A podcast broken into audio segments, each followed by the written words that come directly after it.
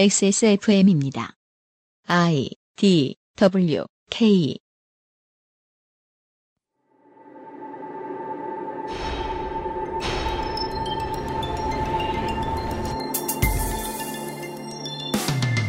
지난 시간에 우리는 2년여에 걸친 손희상 선생의 취재들 중 양극단을 제외한 비교적 중도적인 입장의 인터뷰를 몇몇 전해드리고 그 과정에서 현재 한국인의 경제에 대한 인식을 들여다보았습니다.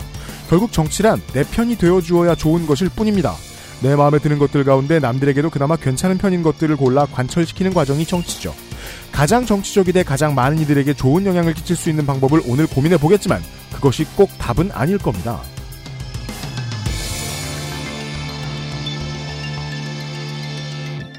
히스테리 사건 파일. 그것은 알기 싫다. 지구상의 청취자 여러분, 한 주 동안 안녕하셨습니까? 어, 히스테리 사건 파일 그것은 알기 싫다. 209번째 순서입니다. 책임 프로듀서 UMCU입니다. 윤세민 기자가 변함없이 옆에 앉아 있습니다. 네, 안녕하십니까. 윤세민입니다. 도깨비 잘 보고 있어요? 도깨비 그 공유가 사라진 다음에요. 아, 사라졌어요? 네. 거기서 끝나고 네. 그 다음 편으로 다음 도깨비가 나요? 아니 방송을 안 하고 약간 그뭐 special 같은 거를 했어요. 왜요? 모르겠어요. 마지막 회 전에 해주는 special 같은 예, 거 예, 있는 거 예, 있잖아요. 그런 걸? 했어요. 그래서 저희 어머니가 분노를 계속 저건 왜 하냐고 지금 공유를 없애놓고 그래서 제가 어차피 돌아오지 않겠어요. 그걸 이거 어떻게 하냐고. 이번 주에 3회 방송 하잖아요. 아 그래요? 어, 아직 3회나 남았어요. 네네. 어. 드라마는 그 점이 좋은 것 같아요. 내가 거기에 관심을 크게 둔다고 해서 아, 세상이 망가지거나 내가 망가지지 않아요. 되게 다행스럽게도. 예. 아, 물론 드라마도 같은 점이 있죠. 일일 드라마는 열심히 보고 있죠. 네. 그러다가 내가 분노하죠. 네. 그러면은 어, 내가 잘하면 저 내용을 바꿀 수 있겠는데? 생각을 하게 돼요. 아 그렇죠. 예, 그런 내용을 다룬 우리 세대의 대표적인 영화가 미저리라고 있었어요. 네. 어 왜요? 미조리가 왜요? 그 영화 미저리 모르세요? 알죠. 캐시 베이츠 선생의 그 성공작이잖아요. 네네. 그 작가가 자기가 좋아하는 주인공을 못 해치도록 작가를 해치잖아요. 네네. 그런 아, 내용이에요. 네. 아, 다리몽댕 실제로 다리몽댕이를 분져버리는 아, 그렇죠. 있죠 네. 영화가. 네. 그래서 하- 항의 투고 엄청 하고 전화 엄청 하고 일일 드라마는 그게 되게 피곤하다잖아요. 음. 그래서 그 미디어 소비자들이 많이 끼어들면 미디어 공급자들도 스트레스를 많이 받는데 미디어 공급자들이 받는 스트레스는 아래에서 올라오는 것도 있고 위에서 내려오는 것도 있습니다. 위에서 내려오는 거라면 요즘은 드라마 작가들한테 점점 심해지죠. 이 제품을 어디에다 PPL을 걸지? 음, 음, 네. 예를 들어 그 역도 요정 뭐죠? 김복주. 김복주. 김복주에 나오는 그 알렉스처럼 그 아무 문제 없는 캐릭터를 알러지 환자로. 그런 거예요. 인터넷에 PPL 무리수 검색하면은 네. 순위에 따라 나오는데 네. 뭐 여러 가지 나오는데 1위가 진짜 압권이에요. 뭔데요? 아버지랑 싸우고 음. 반항심에 집을 뛰쳐나간 청년이 음. 외발 그 스쿠터 있죠? 외발 전동 네. 그걸 타고 도로에서 양팔을 벌리고 으아 하고 소리 지르는 장면이 참고로 뒤에 있던 차가 비켜가요. 왜냐면 이륜차라서. 일륜이에요, 일륜. 일륜, 아. 진짜? 네. 거의 뭐 라라랜드의 도요타 프리우스 수준이군요. 이런 고민은 언론인들이 훨씬 더 먼저 했습니다. 그래서 우리는 그, 그, 반려동물로서의 그 귀여운 반려동물 말고, 그냥 비하의 의미로 쓸 때 반려동물이라는 별명을 언론인들에게 갖다 붙이곤 하죠. 네. 이번 주 초에 그런 느낌을 많이 받았습니다. 아, 지금 조중동을 비롯해서, 그렇죠. 그 경자로 끝나는 신문들의 사설이 깜짝 놀랐어요. 네. 아, 내가 주인을 물 수 있을 때는 주인이 나에게 계속 밥을 줄 거라는 확신이 들 때까지 뿐이구나. 음. 라는 사실을 이번 주초에 자각한 언론들이, 보수와 경제지들이 크게 지금 놀라서, 이재용 부회장 잡아가지 말라고. 그죠. 예. 그래서 그, 사설로 탄원을 하기 시작했어요? 그, 오늘은 조선일보의 일면에도 나왔어요. 그 땡핀턴 포스터에서는 네. 네, 조중동이 뭉쳤다라고 하면서 밑에 조그맣게 음. 너무 오랜만이라 낯설다. 밥을 누가 주느냐? 어, 미디어 제공자에게 너무나 중요한 이야기입니다. 근데요, 그게 괜찮을 때도 있어요. 밥을 누가 주는데도 그것도 모르고 마음대로 하는 사람들도 있거든요. 음. 그렇죠. 예를 들면 정당과 시민 조직이 그렇습니다. 지난주에 했던 얘기를 조금 이어갈 겁니다. 이상평론 시간입니다. 이번 주도. 그것은 알기 싫다는 에브리온 TV. 다 따져봐도 결론은 아로니아진. 김치가 생각날 땐 콕 집어 콕 김치. 기억력 향상에 도움을 줄 수도 있는 공신보감. 믿을 수 있는 목격자 미르 블랙박스에서 도와주고 있습니다. 그렇습니다. XSFM입니다. 언제까지나 마지막 선택. 아로니아 진. 매일 들려오는 대형 추돌 사고, 급발진, 보복운전 뉴스. 아직 블랙박스를 달지 않으셨나요? 기본 스펙은 확실히 갖추고 가격은 낮춘 미르 블랙박스가 여러분의 선택에 도움을 드립니다. 본사는 물론 전국 50개 공인센터에서 받을 수 있는 믿음직한 AS, XS몰에서 구입하실 때만 받을 수 있는 AS 기간 연장 서비스까지. 이제 선택하세요. 믿을 수 있는 목격자 미르 블랙박스 M8 광고와 생활. 김상조 기술행정관입니다. 안녕하십니까. 안녕하십니까? 새해가 밝은 지 얼마 안 된 것 같은데 네. 다음 주 주말에 설날이에요. 그래서 1월이 참 무의미해요, 한국인들에게. 아마 뭐 중국에 계신 분들 뭐 돌아 돌아 우리 방송 듣고 계신 분들 많다는 거 알고 있습니다만은 중국에 계신 분들이 더 할 테죠. 네. 한국도 나름 만만치 않게 1월이 참 의미 없게 지나갑니다. 그 원래 근데 신정과 구정이 같은 달에 있는 날이 그렇게 많지 않잖아요. 네. 보통 구정은 2월에 있잖아요. 아, 신정구정 쓰면 안 돼요. 아 그래요? 네. 그냥 1월 1일과 설날이라고 해두죠. 아 네. 네. 저 예전에 어 진짜 아재 꼰대 같이 민속의 날 역 뒤집어 뭐. 네. 그러면서 그러니까 올해는 또 1월이 부질없긴 네. 한데 네. 평소에 2월이 부질없잖아요. 아, 네, 네. 순식간에 지나가니까 음. 그래서 옛날에 제 친구 같은 경우에는 막 1월 달에 막 울면서 진짜 회사 그만둘 거라고나 음. 진짜 더 이상 못 다니겠다고 음. 회사 그만둘 거라고 그러가지고 그럼 언제 사표 쓸 거야? 그러니까 3월에 쓸 거라고 왜 그러니까 아 2월은 일 적게 하고 돈 받잖아. 근데 직장인들의 고민은 그겁니다. 어차피 일도 적게 하고 그리고 요즘은 또 상여금 주는 회사도 거의 없기 때문에 뭐 네. 설날이라고 어, 선물은 준비해야 되고 네. 네 시간은 빨리 가요. 다음 주가 설날이니까 음. 설날 배송 마감일이 있겠죠. 아 그렇습니다. 1월 24일입니다. 네 아 그렇구나. 네. 서둘, XS몰 설, 선물 배송 설 선물 배송이 곧 마감돼요. 네, 서둘러 준비하시기 바라고요. 네 설날 맞이 할인 이벤트 하고 있는 업체가 많이 있습니다. 지난번에 말씀드렸듯이 바이로메드, 무르핀 공신보감에서 한 병당 만 원씩. 네. 할인 로또 요정이. 아니어도 좋아요. 네. 미르 블랙박스는 2만 원씩 할인이 들어갔죠. 그리고 일부에게는 김치를 줘요. 네. 아, 후기 쓰면 김치 3kg를 드리고요. 맞습니다. 그리고 하루니아와 아로니아진 네 개당 13,000원까지 할인해 준다고 합니다. 셉니다. 하로니아에 대해서는 설명드렸습니다. 네. 아로니아진의 그 맛이 나지 않는 아로니아. 그래서 이것을 다 사고 후기를 쓰게 되면 네. 43,000원과 김치 3kg이 남죠. 여러분에게 43,000원이 생긴다면 어떻게 하시겠습니까? 이걸 다 사서 4만 3천 원을 남긴 분이시면은 이미 카드에서 한 20만 원이 나가신 거죠? 그렇죠? 네. 우리가 할 말은 아니지만 그렇다는 것은 분명합니다. 네. 네. 1월 24일까지 배송 마감하니까요. 네. 그 이후에 구매하신 분들은 2월 달에 받을 수 있습니다. 그니까요. 서두르셔야겠습니다. 서두르세요. 감사합니다.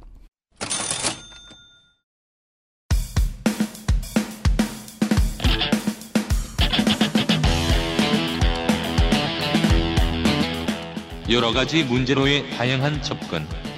이상 평론.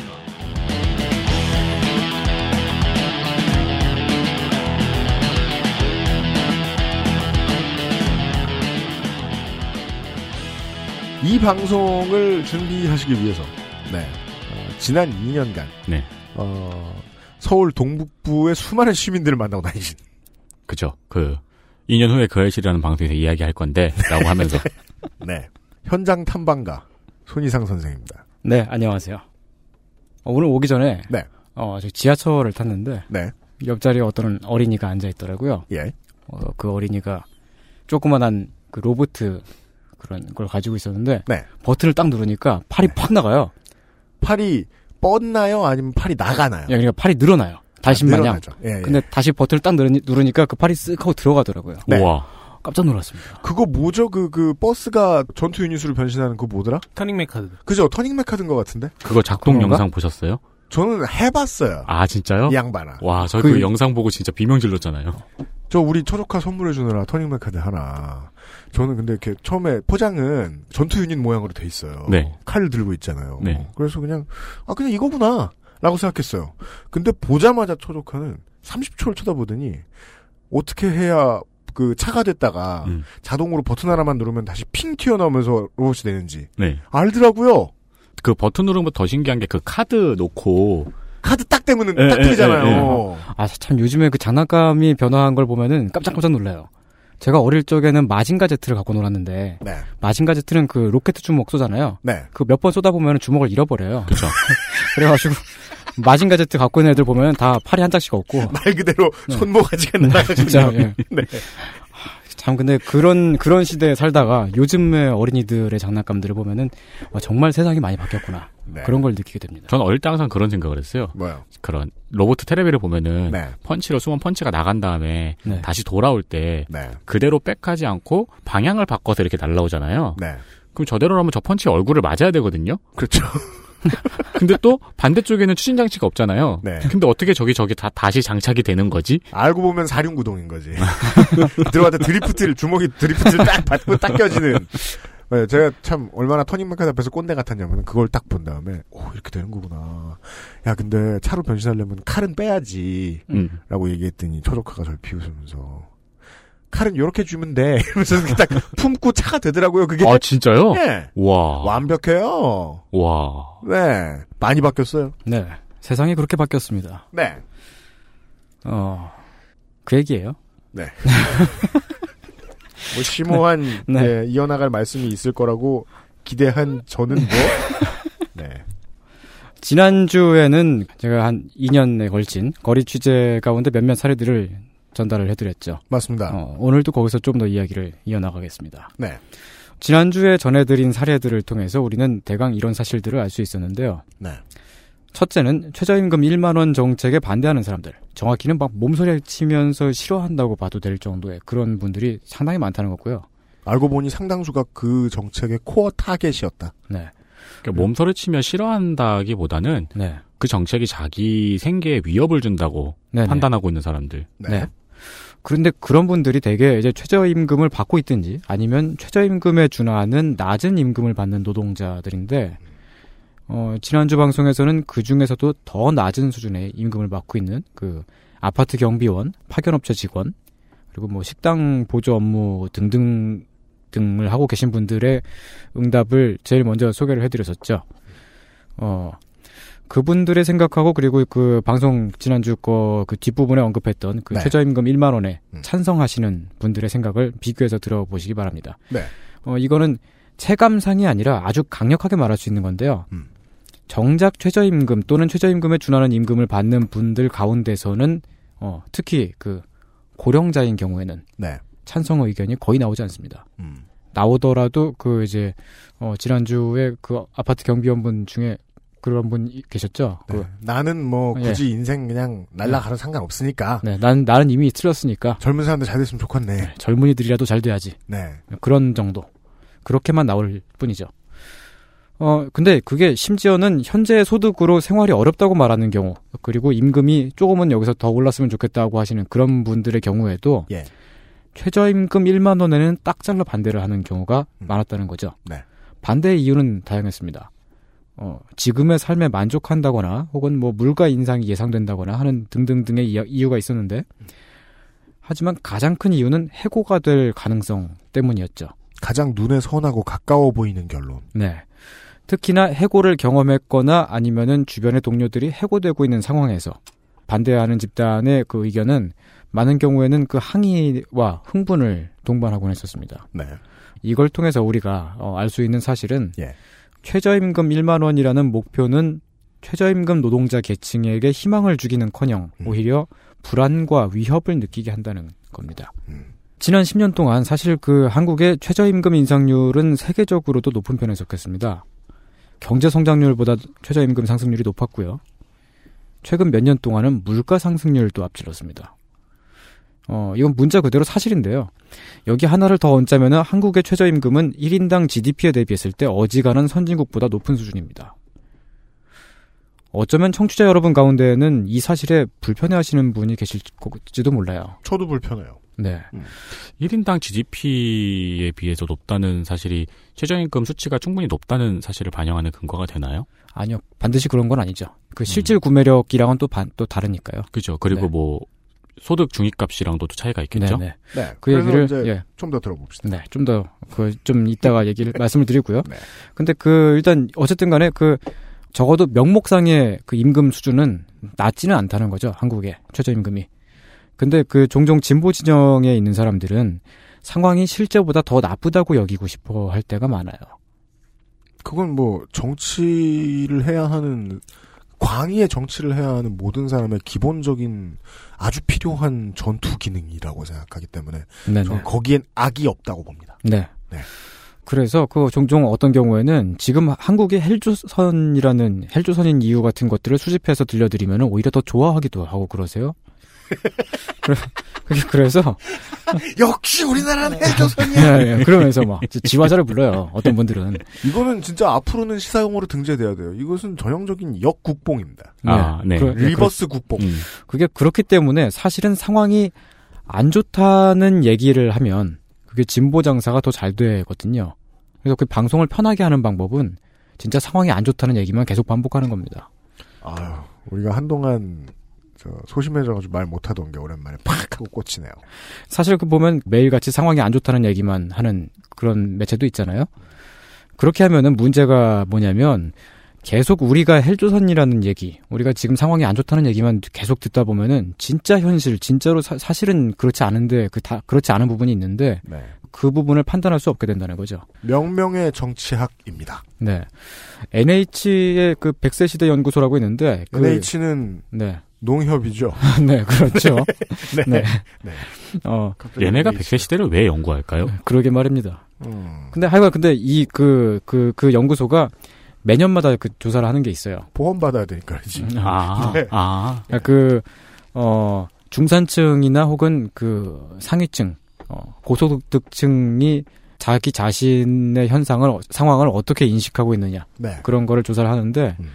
한국의 중산층 10명 가운데 6명은 스스로를 빈곤층이라고 여기고 있다고 그래요. 네. 여기서 중산층이라고 하는 거는 평균 1억 8천만 원 상당의 재산이 이미 있고, 음. 그리고 월 평균 366만 원의 소득을 벌고 있는 경우를 말합니다. 음. 근데 그 중에 10명 중 6명이 나는 빈곤층이다. 라고 인식을 한다는 거죠. 음, 그러니까 평균 1억 8천만 원 상당의 재산이 있고 월 평균 366만 원의 소득을 버는 사람의 60%가 스스로를 빈곤층이라고 여긴다는 거예요. 네. 근데 이게 재작년보다 줄어든 거예요. 재작년에는 이게 한 78%인가? 그 정도의 중산층이 자기 스스로를 빈곤층이라고 여기고 있었습니다. 음, 네. 1억 8천의 재산이라고 등재했을 때에 그냥 얼른 이 숫자만 들어보면 당연하다고 느껴지는 게 재산 중에 완전 대부분이 집이겠죠. 사실, 예, 사실 은 집이죠. 집입니다. 네. 그리고 1억 8천이라고 생각하면 절반 넘게 자기 집이 아니에요. 그죠? 네. 네. 거기다가 근데 또 심지어는 그 최상위 고소득층도 한 3명 중에 1명 가량이 자기 스스로를 빈곤층이라고 여겨요. 자기 커뮤니티에 갇혀서 살다 보면 애기 둘한테 한 달에 3, 400만 원의 학원비를 쓰는 것이 당연하다고 여겨지게 되죠. 음. 네네. 네.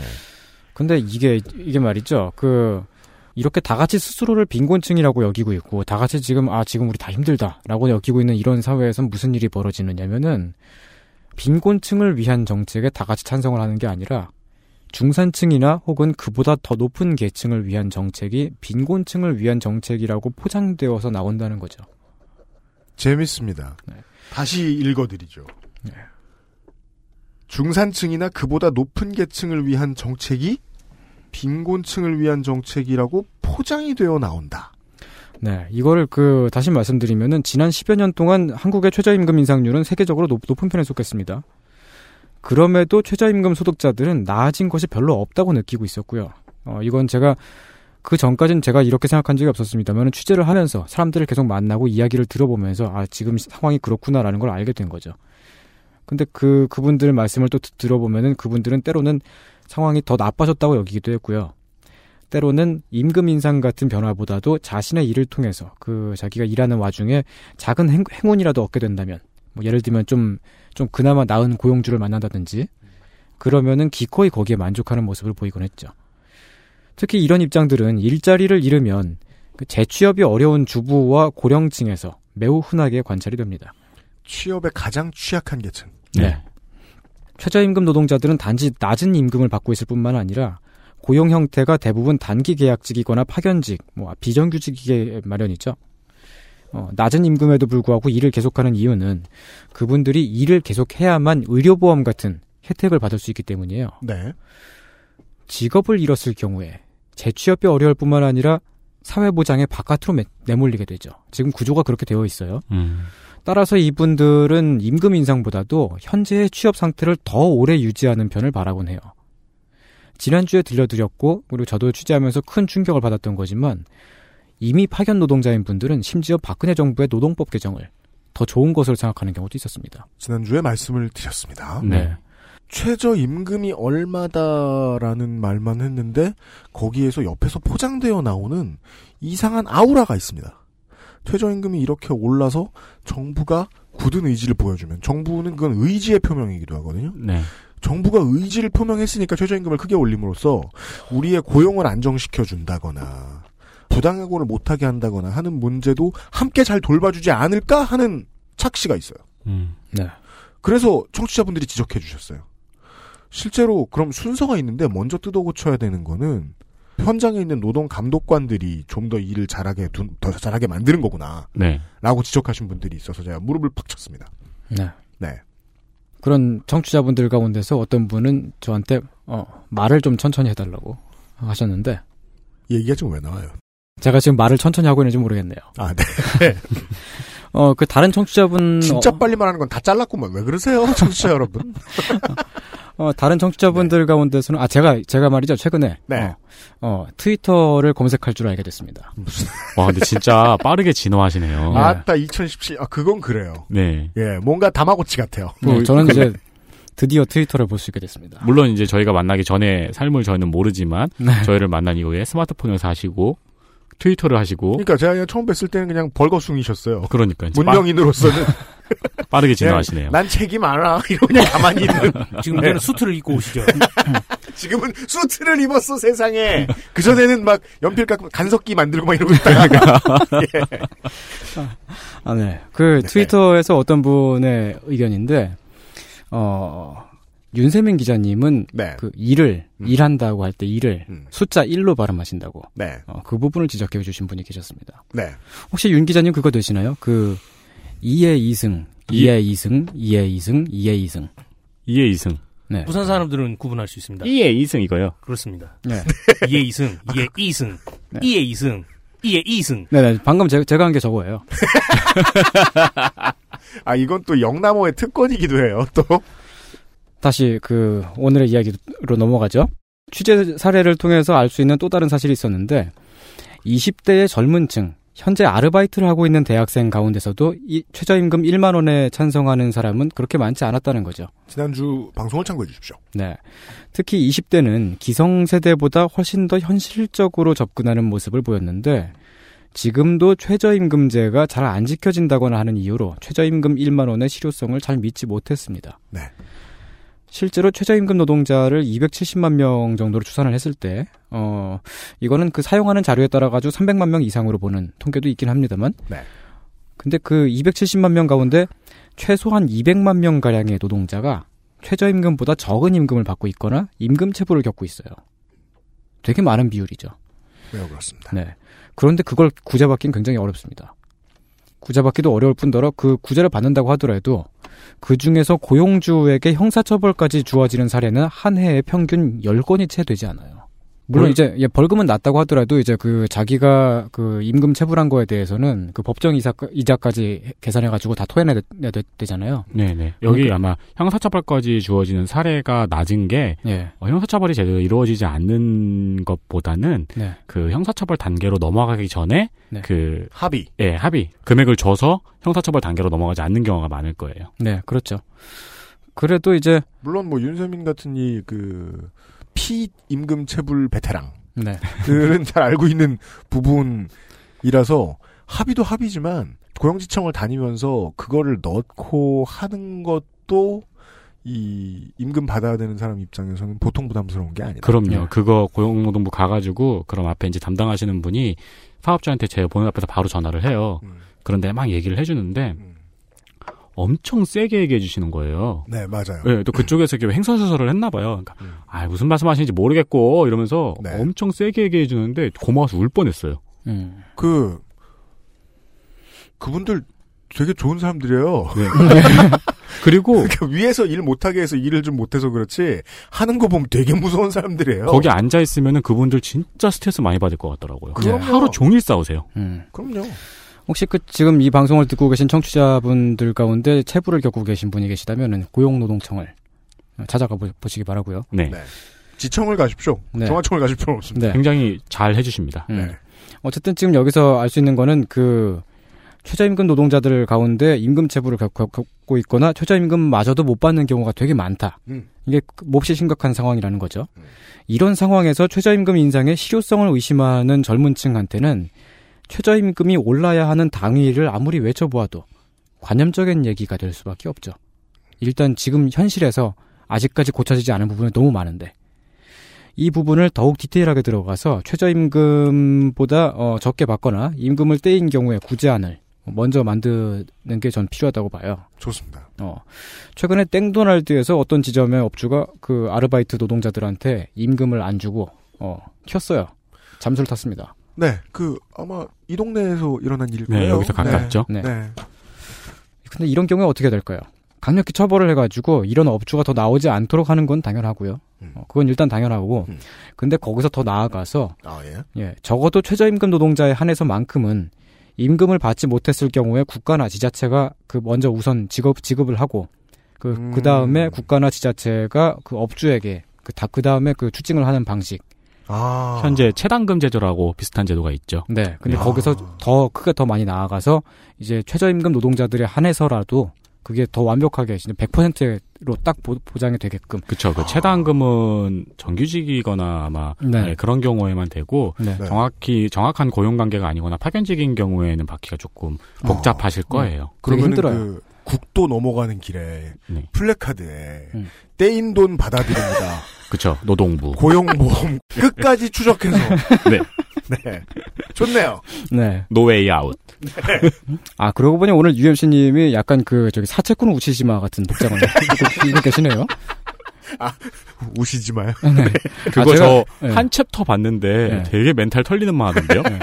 아 제가 그 저기 그 이 방송국에 올 때마다 되게 뭔가 패션 경쟁을 하는 것 같은 느낌을 가끔 받는데 우리가 어떻게 손이상 선생을 이겨요? 아. 저 삼색선 봐줘, 셔츠 끝에. 프랑스인 같네. 아니 지금 지금 바깥에 지금 유면상 PD님 계시잖아요. 네. 그 바지를 입고 계신데 네. 그 바지의 그 중요한 부분에 장식이 돼 있더라고요. 네. 현랑에 글씨가 써 있죠. 네, 네. 아니, 그렇게 말하면 우리는 듣는 매체인데, 청취자분들이 어떻게 이해하시겠어요? 뭐 어떻게 이해하시던 바람직할 거라고 무슨 생각합니다. 막 네. 노끈으로 묶여 있고, 막 그런 거 아니에요. 아 지금 그 제가 말씀드리고 싶은 거는 여기에 계신 분들이 다들 이렇게 옷을 되게 잘 입고 멋있으시다. 특히나 이제 그 UMC님 같은 경우는 제가 지금까지 본 사람들 중에 저렇게 깡복이 잘 어울리는 사람은 본 적이 없었어요. 깡복이요? 네, 깡패 옷이란 뜻이죠. 아니 제가 지난번에 그 UMC님이 그 작은 가방 파우치 같은 거를 아, 옆- 쐐기요? 예, 그걸 옆, 옆구리에 끼고 계신 걸 제가 본 적이 있거든요. 나 그 선물 받은 거 알아서. 아, 근데 그거 되게 영락 없더라고요, 딱 보면. 그 안에 뭐 이렇게 뭐 인감 증명 뭐 이런 거랑. 그러니까 정확히는 다른 사람의 인감 증명. 진짜 이런 게 깡복하고는 약간 차이가 있는 게, 어, 요즘 이제 트레이닝 세트를 많이 입는데, 진짜 네네. 깡복은 거기 이제 귀여운 강아지 같은 게 그려져 있잖아요. 반려동물들 중에, 예, 예, 예. 뭐, 용, 뭐 이런 것들이. 아니, 그니까 그, 가- 강아지 두 마리 아니면 펭귄 네. 한 마리. 그렇죠. 보통 그런 게 그려져 있는. 아, 그래, 사치꾼, 사채꾼 같았다. 네네. 저 같은 사람이 이제 그, 고용보험 같은데 이렇게 채용이 돼가지고. 네. 예. 노동자 우시지 마. 이러면서 떼인 돈 받으러 다닌다. 예, 국가가 그 일을 하면 좋겠다. 그런 얘기죠. 국가가 그렇게 해서 만약에 그 아주 공허한 얘기 있잖아요. 예, 예. 이번에 실업자가 너무 많으니까 사상 최대니까 그 공적 채용을 늘리겠다. 네. 그러고서는 말도 안 되는 채용하잖아요. 네. 그러다가 처음에 내놓고 6개월 뒤에 별 반응 없으면 다시 밀어놓고서 채용 안 해버리고 음. 네. 이런데 채용 늘리면 좋겠는데요. 그죠. 저 지금, 은퇴하고 착하게 살고 싶은 사채꾼들. 저 지금 표가 들어가 있는 것 같은 경우에는, 네. 저번 8월 달에 서울을 넣었고, 음. 지금이 이제 몇 개월이 지났죠? 8, 9, 10, 11, 12, 1, 6개월이 지났네요?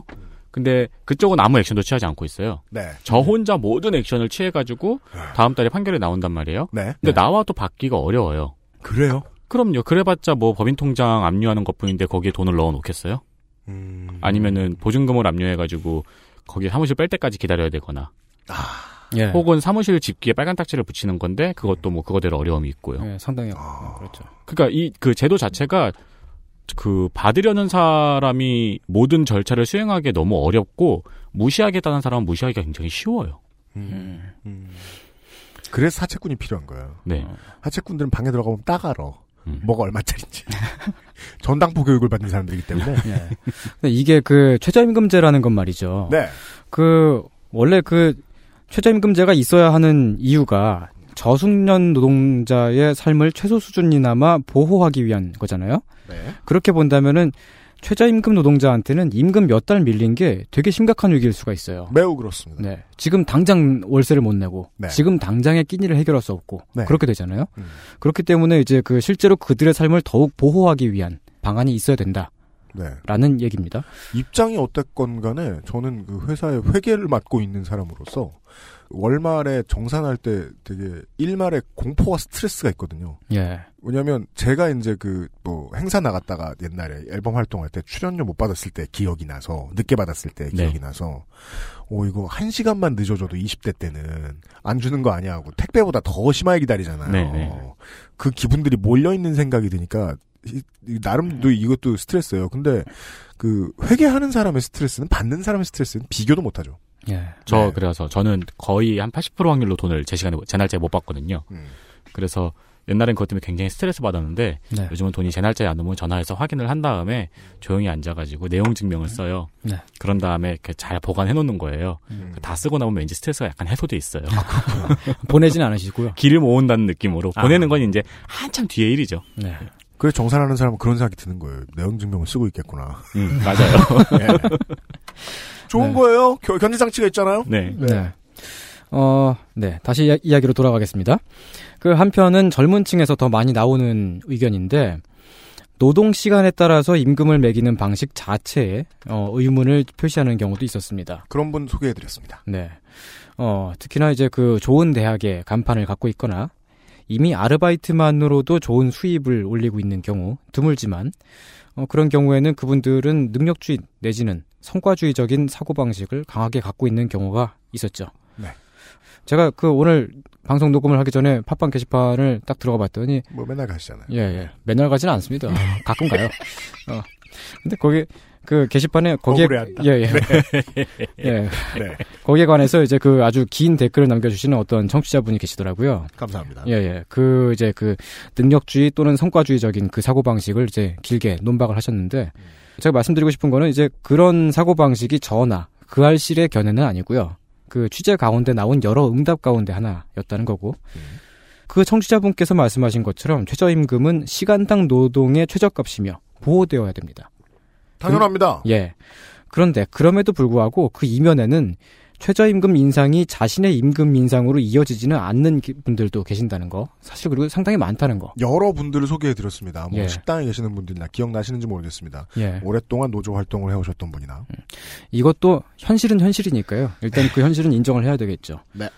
그분들은 최저임금 1만 원 정책을 남의 일로 여기거나 음, 때로는 착잡함을 느끼기도 하고 그러시죠. 베테랑의 상대 임금이 깎인다. 네.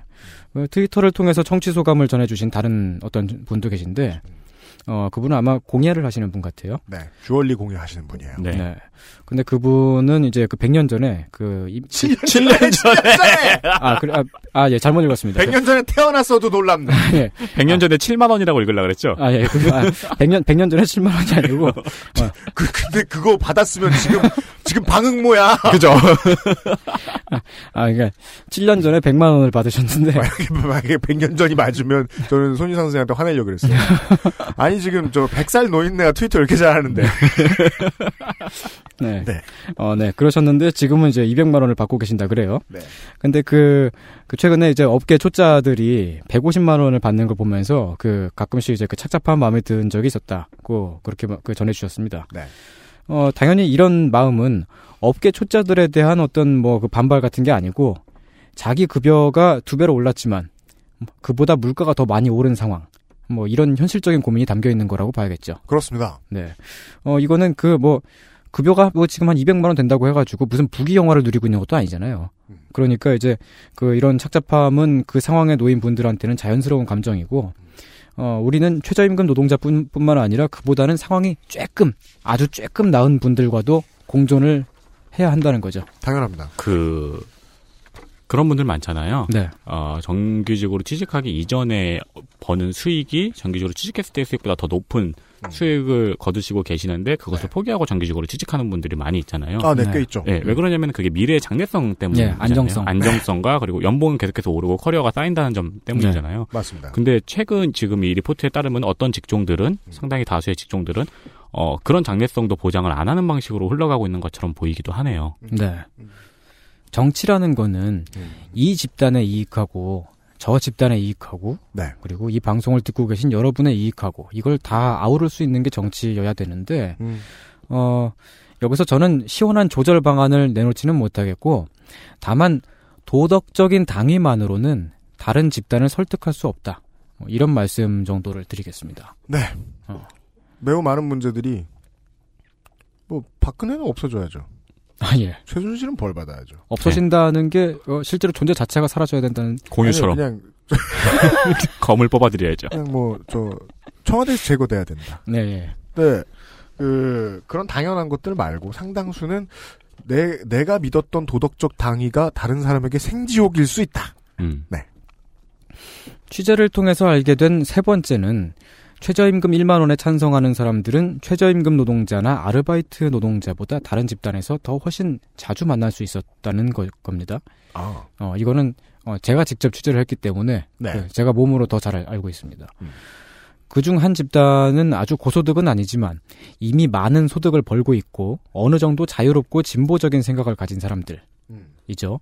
말하자면 중간 계급인데요. 그 중에서도 나름 자리를 잡은 경우, 그러니까 뭐 한 30대 후반에서 한 40대쯤 됐을 때, 그때쯤에 최저임금 1만 원에 찬성한다는 응답이 많이 나와요. 그리고 그분들의 요지는 내 삶이 좋아져야 되니까가 아니었습니다. 주로. 네. 네. 그분들이 찬성하는 까닭은 자기 삶이 나아질 거라는 그런 기대 때문은 아니고, 오히려 자신의 급여는 거의 변화가 없을 것이다. 뭐 그렇게, 일단 그, 그렇게 생각들을 다 기본적으로 하고 계신데, 그럼에도 이분들은 이제 소득 격차를 줄이기 위한 방안이라든지, 어, 혹은 빈곤층의 자립을 도와야 한다든지 그런 그 여러 가지 그 이제 진보적인 당위로 네. 어 등등등으로 해서 그 최저임금 1만 원에 찬성하는 모습을 보이곤 했죠. 조금 거칠게 말하자면은 예. 이 사람들에게 최저임금 1만 원이라는 정책은 저소득 저소득층에 대한 복지 정책 같은 거죠.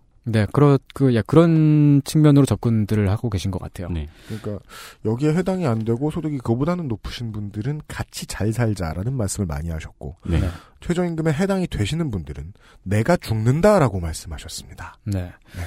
그 근데 아마도 제 그 제 생각에서는 이렇게 찬성하시는 분들이 여론조사를 했을 때 나오는 최저임금 1만 원에 찬성하는 25% 가운데에 상당한 비중을 차지하실 것 같아요. 음.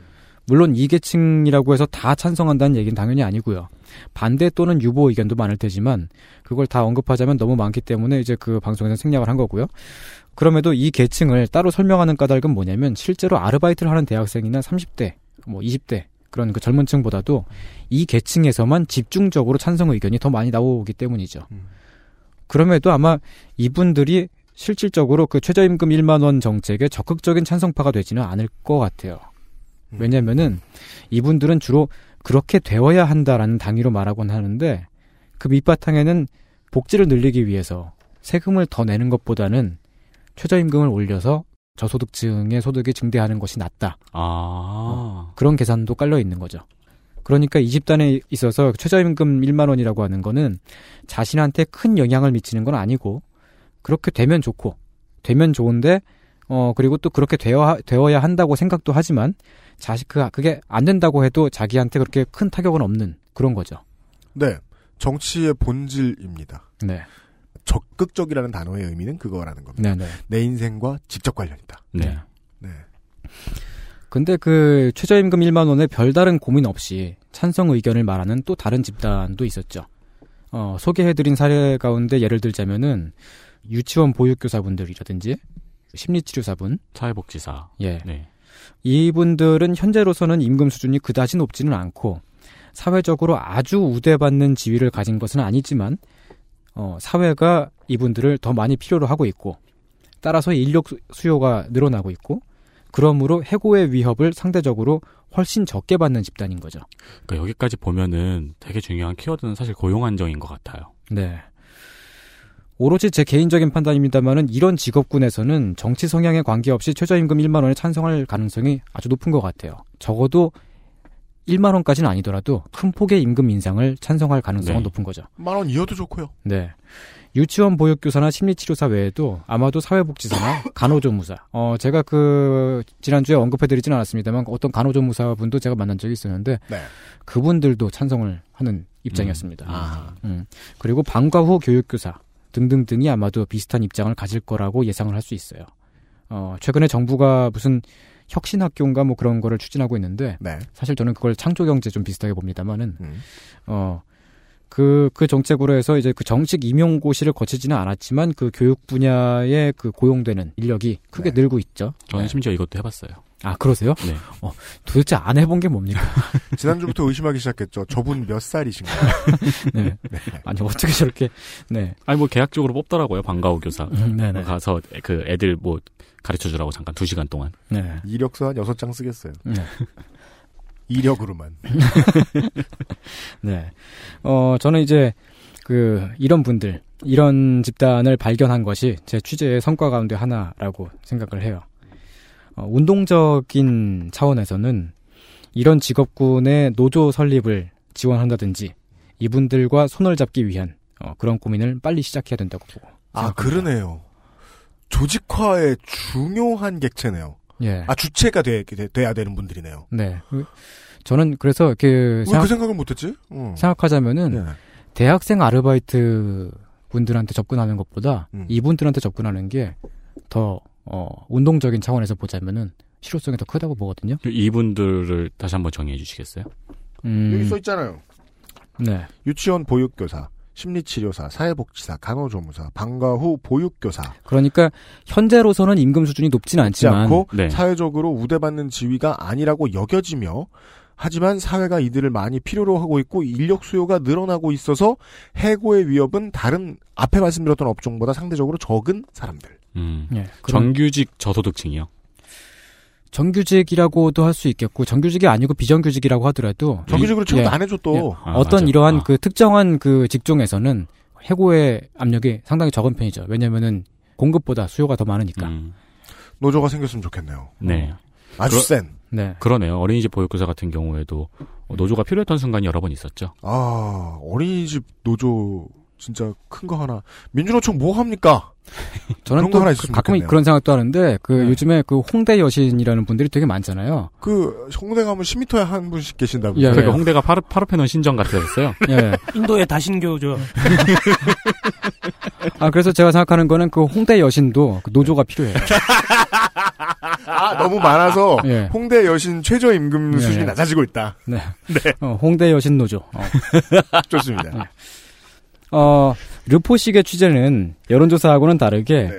몇 퍼센트가 찬성을 하고 몇 퍼센트가 반대를 하는지 정확히 제가 말씀드릴 수는 없습니다. 아 그렇습니다. 어, 왜냐면은 찬성인지 반대한, 반대인지 그게 되게 모호하게 말, 말씀하시는 분들이 되게 많거든요. 거기다 대고 찬성하든지 반대하든지 하나만 고르라고 하면 예. 진짜 진실한 답이 안 나와서요. 네네. 그래도 제가 그냥 대충 느끼기로 제 체감상으로는 지난주 방송 앞부분에 언급해드렸던 여론조사하고 비슷한 비율로 나오는 것 같아요. 음. 한25% 정도가 찬성을 하고 네.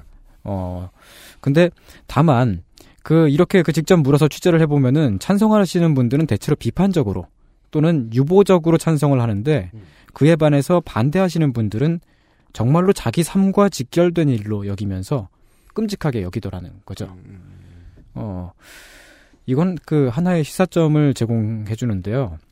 어떤 분들한테는 이게 좀 혼란을 드릴 수 있을 법한 얘기일 수도 있겠습니다만은 저는 작년에 그 지난 총선 때에 진보 진영이 영 좋지 않은 성적을 거뒀던 가장 큰 원인 가운데 하나가 네. 이 최저임금 1만 원 정책이라고 생각을 해요. 이건 그 결코 제가 그 정책에 반대한다는 뜻이 아니라는 점을 어, 다시 한번 확인을 해드립니다. 저는 찬성을 하고 있어요.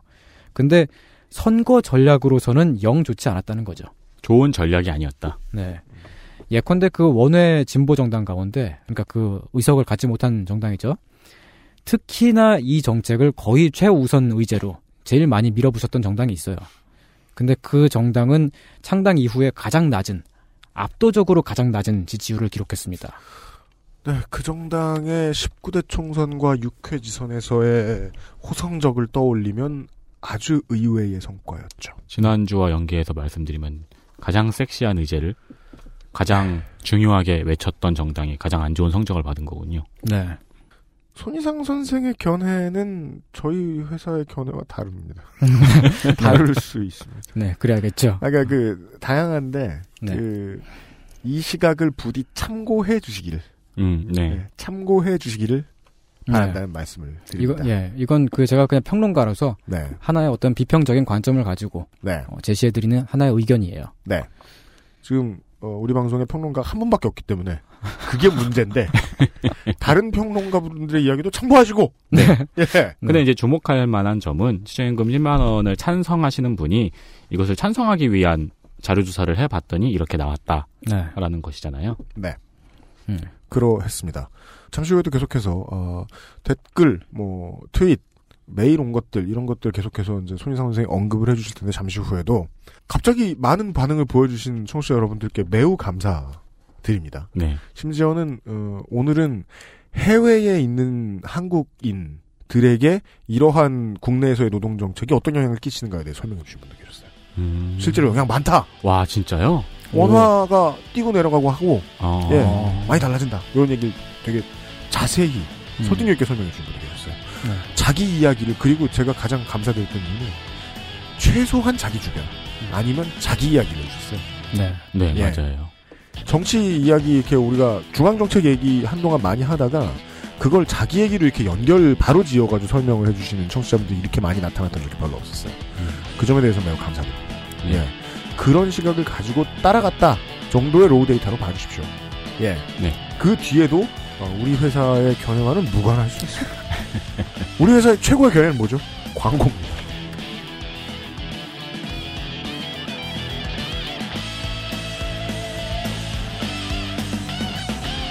XSFM입니다.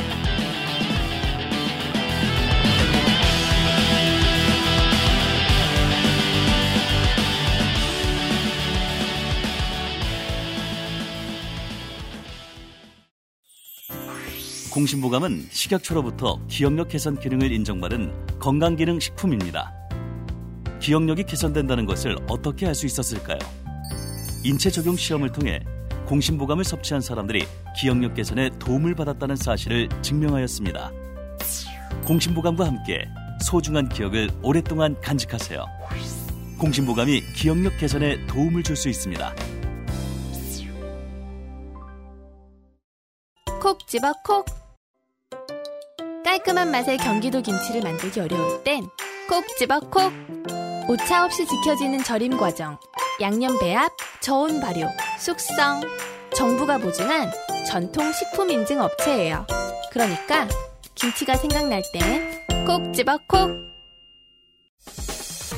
SD카드 포맷도 필요 없고 사고 시에 영상을 바로 확인할 수 있으니까 믿을 수 있는 목격자 미르 블랙박스 M8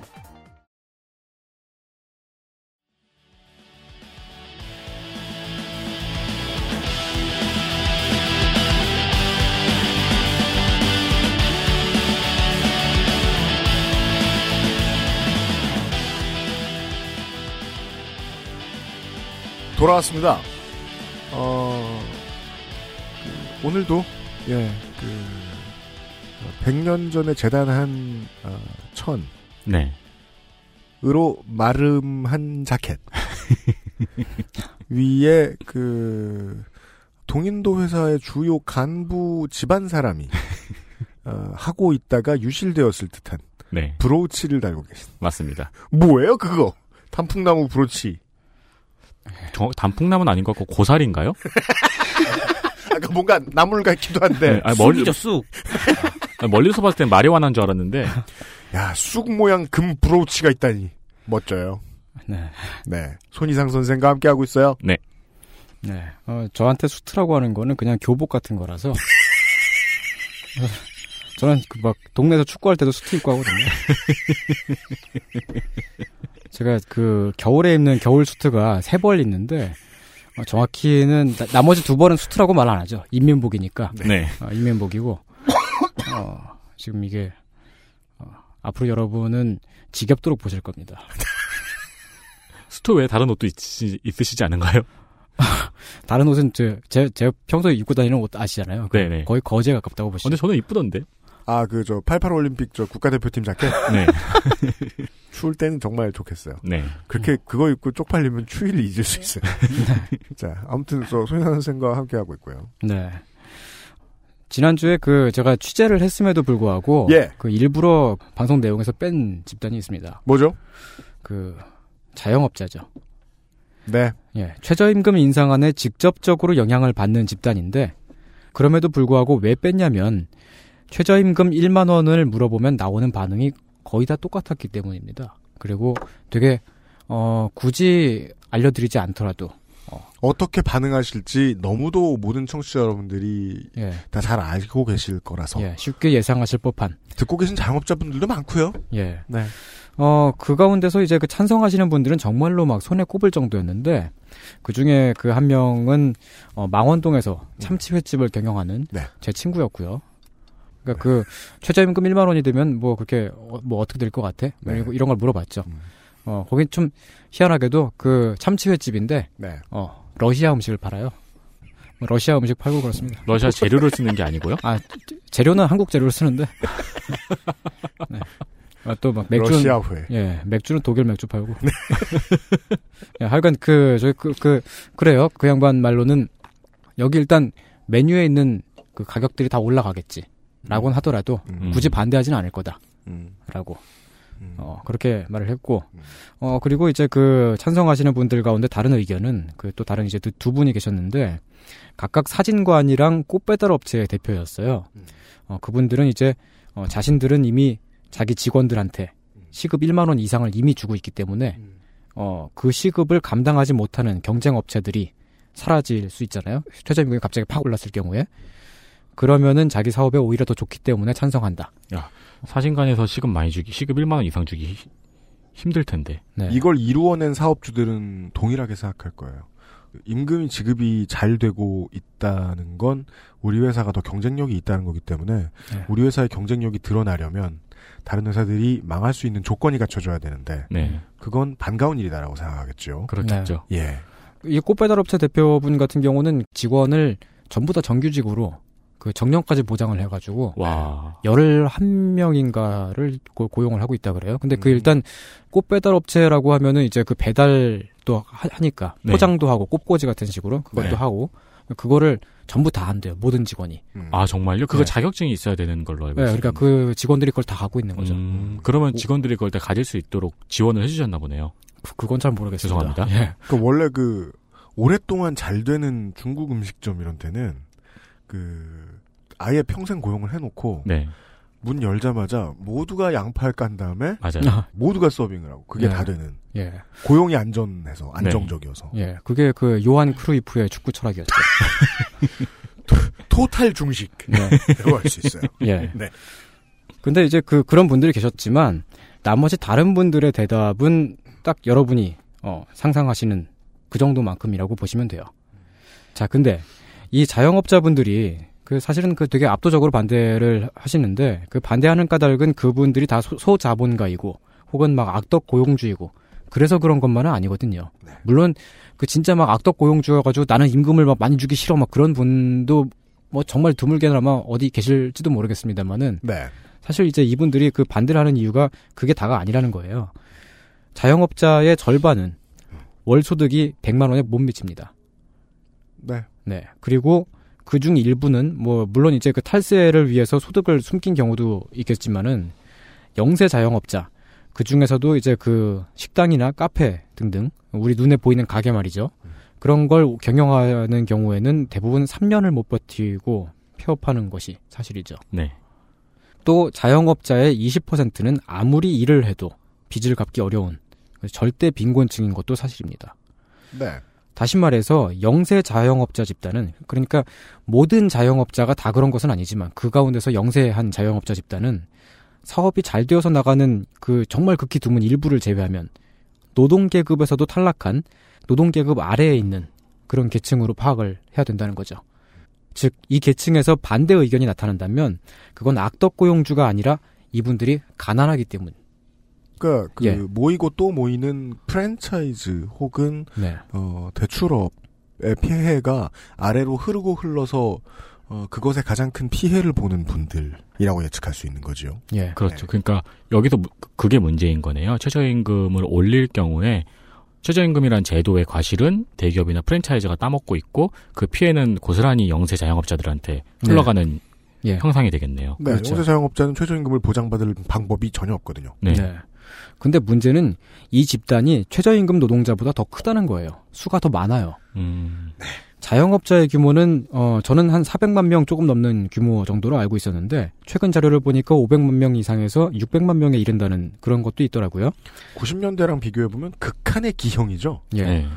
인구 10%, 가용 노동 인구도 아니고 총 인구 중에 10%가 넘게 자영업자입니다. 네. 네. 근데 최저임금 노동자의 수는 아까 말씀드린 것과 같이 270만 명 정도입니다. 두 배 정도 차이가 나네요. 네. 물론 표만으로는 다 할 수 없습니다. 네. 그 물론 이제 그 모든 자영업자가 다 직원을 고용하는 건 아니고요. 예를 들면은 그 저도 이제 소득 신고가 이제 개인 사업자로 돼 가지고 어 작가들은 거의 다 그렇거든요. 자영업자로 등록이 돼 있는 셈인데 말하자면 저는 아무도 고용하고 있지 않죠. 저도 음악 15년, 20년 하면서 자영업자였는데 아무도 고용해 본 적 없습니다. 네네. 네. 어, 그런 자영업자들도 있지만 직원을 돈을 주고 고용하는 자영업자는 160만 명에서 220만 명 정도라고 그래요. 자, 그러면은 최저임금 노동자가 더 많을까요? 아닙니다. 여기서 빠진 게 있는데 최저임금 노동자 3명 중에 1명은 외국인 노동자, 즉 투표권이 없는 사람들이라는 거예요. 그걸 계산을 해야 돼요. 네. 그게 이제 그 최저임금 노동자가 더 적다. 이렇다기보다는 최저임금 노동자로서 표를 행사할 사람은 더 적다. 200만 명이 안 되는 수치가 되겠네요. 네, 그렇게 됩니다. 표 바깥의 사람들이 변수로 들어옵니다. 네. 그리고 거기에 더해서 또 한 가지 중요한 사실이 있는데 최저임금 노동자 3명 중에 1명은 저소득층이 아니에요. 음? 그들 가운데 일부는 심지어 상위 계층에 속하기도 합니다. 음? 그게 왜 그러냐면은 이건 비단 한국뿐만이 아니라 다른 전 세계 다른 어느 나라를 가서 보더라도 거의 비슷하게 관찰이 되는 현상인데 어 특히 이제 그 최저임금을 받는다고 하더라도 청년층인 경우에 그런 현상이 나타나요. 아. 그게 왜냐면은 자신은 최저임금을 받고 있더라도 부모가 그 높은 소득을 갖고 있거나 혹은 배우자가 많이 벌고 있거나 음. 그런 경우 그런 경우에는 이제 최저임금 노동자라고 하더라도 그 사람은 저소득층에 속하는 건 아닌 거죠. 음. 자, 그럼 나머지 최저임금 노동자 3명 가운데 나머지 1명은 그 중 상당수는 이미 최저임금 바깥에 놓여 있는 음. 처지인 거죠. 음. 최저임금도 그거조차도 못 받고 있거나 그나마도 그 임금이 밀렸거나 임금을 제대로 받고 있다고 하더라도 해, 해고 위협에 놓여 있- 있을 겁니다. 네. 이게 그 최저임금 노동자 집단에서 찬성 의견이 그다지 많지 않은 까닭이기도 해요. 물론 이제 여기서 또 이렇게 반박을 하실 수도 있어요. 최저임금보다는 많이 받지만 시급 1만 원보다는 적게 받는 집단도 있다. 네, 뭐 7,000원, 8,000원 정도. 네 네. 그, 그것도 계산을 해야 된다. 그 사람들한테도 최저임금 1만 원은 혜택을 주는 정책이다. 근데 그분들을 다 합친다고 하더라도 음. 그래도 이 집단은 여전히 상대적으로 소수파입니다. 음. 왜냐하면 한국의 노동자 비율을 보면요, 그 분포도를 보면요, 가장 압도적으로 제일 많은 집단은 연소득이 2천만 원에서 4천만 원 사이에 들어가는 집단이에요. 네. 이 집단은 이미 최저임금 1만 원, 그러니까 시급으로 환산했을 때 1만 원 수준에 근접해 있거나 그것을 이미 넘어 있는 상태인 거죠. 그리고 천만 원에서 2천만 원 정도의 소득을 어- 벌고 있는 경우, 그러니까 사실은 이 집단이 이제 그 최저임금 1만 원 정책의 그 타겟층이라고 할 수 있는데 네. 네. 이 집단은 사실은 소수예요. 음. 자, 그러면은 여기서 우리가 무엇이 도덕적으로 옳으냐 그르냐 하는 그런 판단을 잠깐 제쳐두고요. 예. 어, 이런 판단을 먼저 해 보도록 하죠. 최저임금 1만 원에 분명하게 반대할 법한 집단은 어, 결코 소수가 아니에요. 적어도 상대적으로는 소수가 아니에요. 근데 그에 비해서 최저임금 노동자들은 그들보다 숫자가 더 적어요. 음. 게다가 최저임금 노동자 가운데서도 이 최저임금 1만 원 정책에 찬성하지 않거나 혹은 이런저런 한 그런 이유로 강경하게 반대하는 경우도 꽤 있죠. 음. 알아보았습니다. 네. 의회제의 선거 시스템은 모두가 동일하게 한 표씩을 가져갑니다. 맞습니다. 그렇다면 최저임금 1만 원을 내세우면서 표를 얻는 게 가능한 일일까? 우리가 3시간을 들어놓고도 참 잔인하다. 결국 이런 질문을 하다니. 네. 이런 생각은 듭니다. 제가 문제의식을 갖고 있는 지점은 여기뿐이에요. 저는 그 최저임금 1만 원이라는 정책의 어떤 당위성 같은 것은 전혀 의심하지 않습니다. 근데 여기서 제가 이제 그 문제의식을 갖고 있는 거는 진보의 전략, 전술, 네. 어, 그리고 산술적으로 그 숫자를 계산하는 능력. 근데 사실 이런 게 진보 진영에 되게 많이 부족해요. 더 많이 진보적일수록, 더 많이 좌파일수록 더 많이 적게, 더 적게 계산을 해요. 그게 왜냐면은 진보 진영의 이제 많은 활동가분들이나 진보 지지자분들에서 흔히들 이렇게 나오는 성향 가운데 하나가 이것이 옳다 혹은 이것은 옳지 않다라는 식으로 도덕적인 윤리적인 판단을 먼저 하고 그 판단만 해요 사실은. 그리고 네. 그 얘기만 계속하고. 이런 관점에서는 이게 옳으니까 당연히 이렇게 해야 된다라는 것만 그렇게 반복을 하죠. 근데 이런 거를 저는 이제 당위성만으로 말한다고 표현을 하는데 네. 거기서 더 나아가야 돼요. 그 옳은 생각을 현실에서 구체화하려면, 현실에서 그 실현시키려면은 네. 더 많이 계산을 해야 돼요. 진보 진영 안에서도 흔히 나오는 얘기 가운데, 쟤네들은 되게 운동권식으로만 사고한다거나, 혹은 뭐, 쟤네들은 운동권 방식을 못 버렸다거나, 음. 이런 얘기들 있잖아요. 네. 이런 얘기가 무슨 뜻이냐면은, 이젠 그런 얘기 들으면 슬퍼요. 음. 운동권이 한 게 얼마나 많은데. 그러니까요. 음. 근데 이게 이런 얘기가 운동권이라서 나쁘다는 뜻이 아니에요. 운동권인 게 그게 막 잘못됐다거나 막 그런 뜻이 아니에요, 이게. 그러니까 사실 이건 모두가 다 알고 있는 비밀인데 운동권의 의제는 그 심도 깊은 연구 성과를 가지고 전략적으로 잘 세워진 경우가 없거든요. 그- 그러니까 운동가들이 내놓는 목표는 그걸 이루는 것 자체가 그 자체가 목적이 아닌 경우가 되게 많아요. 운동이 목적인. 네. 저는 운동, 그러니까 사회운동이라고 하는 거를 약간 이렇게 보는데, 저기 뭐냐, 윤성호 감독의 영화인가 드라마인가에서 보면은, 박혁권 씨가, 배우 박혁권 씨가 약간 그 정신 나간 양반으로 나오는 그런 장면이 있거든요. 근데 그 거기서 박혁권 씨가 이제 길을 지나다니면서 사람들한테 막 약수터에서 만난 아줌마라든지, 네. 이렇게 사람들한테 사자 자세라는 걸 시켜요. 아, 그, 앞바다리하고 혀 내밀고 있는 거요? 예, 예, 혀, 혀 내밀고, 으, 이렇게 막그눈 이상하게 막 치- 치- 치뜨고. 그, 침을 빼는 자세죠. 예, 예. 그렇게 하면서 그 자세를 하면은 되게 여러분 그 원하는 게 소원이 다 이루어진다. 음. 세상이 되게 살기 좋아진다. 되게 평화로워지고 뭐 아파트 값도 뭐 오르든지 내리든지 하고 막 침을 빼면. 어 그리고 뭐 여러분의 자식들도 다 잘 되고 그런다. 그렇게 뻥을 쳐요. 네. 근데 그렇게 하면서 대신에 그 사자 자세라는 걸 한 날은 음. 부정타니까 그날은 거짓말을 하면 안 되고 선한 일만 해야 되고 나쁜 일 하면 안 되고 그런 식의 얘기를 해요. 사자 자세를 함으로써 세상이 좋게 변한다는 건 뻥이잖아요. 근데 그 사자 자세를 통해서 세상이 나아지게끔 하고 싶어서 혹은 뭐 자기 소원을 잘 이루고 싶어서 그날 거짓말을 하지 않고 사람들이 서로 그리고 막 서로 서로 막 그 좋은 일만 하고 다니고 네. 그러면은 세상이 진짜로 좋아질 수도 있겠죠. 음. 그런 거를 저는 사회 운동이라고 보는 거예요. 사회 운동은 사실 대부분 그런 형, 형식으로 흘러갑니다.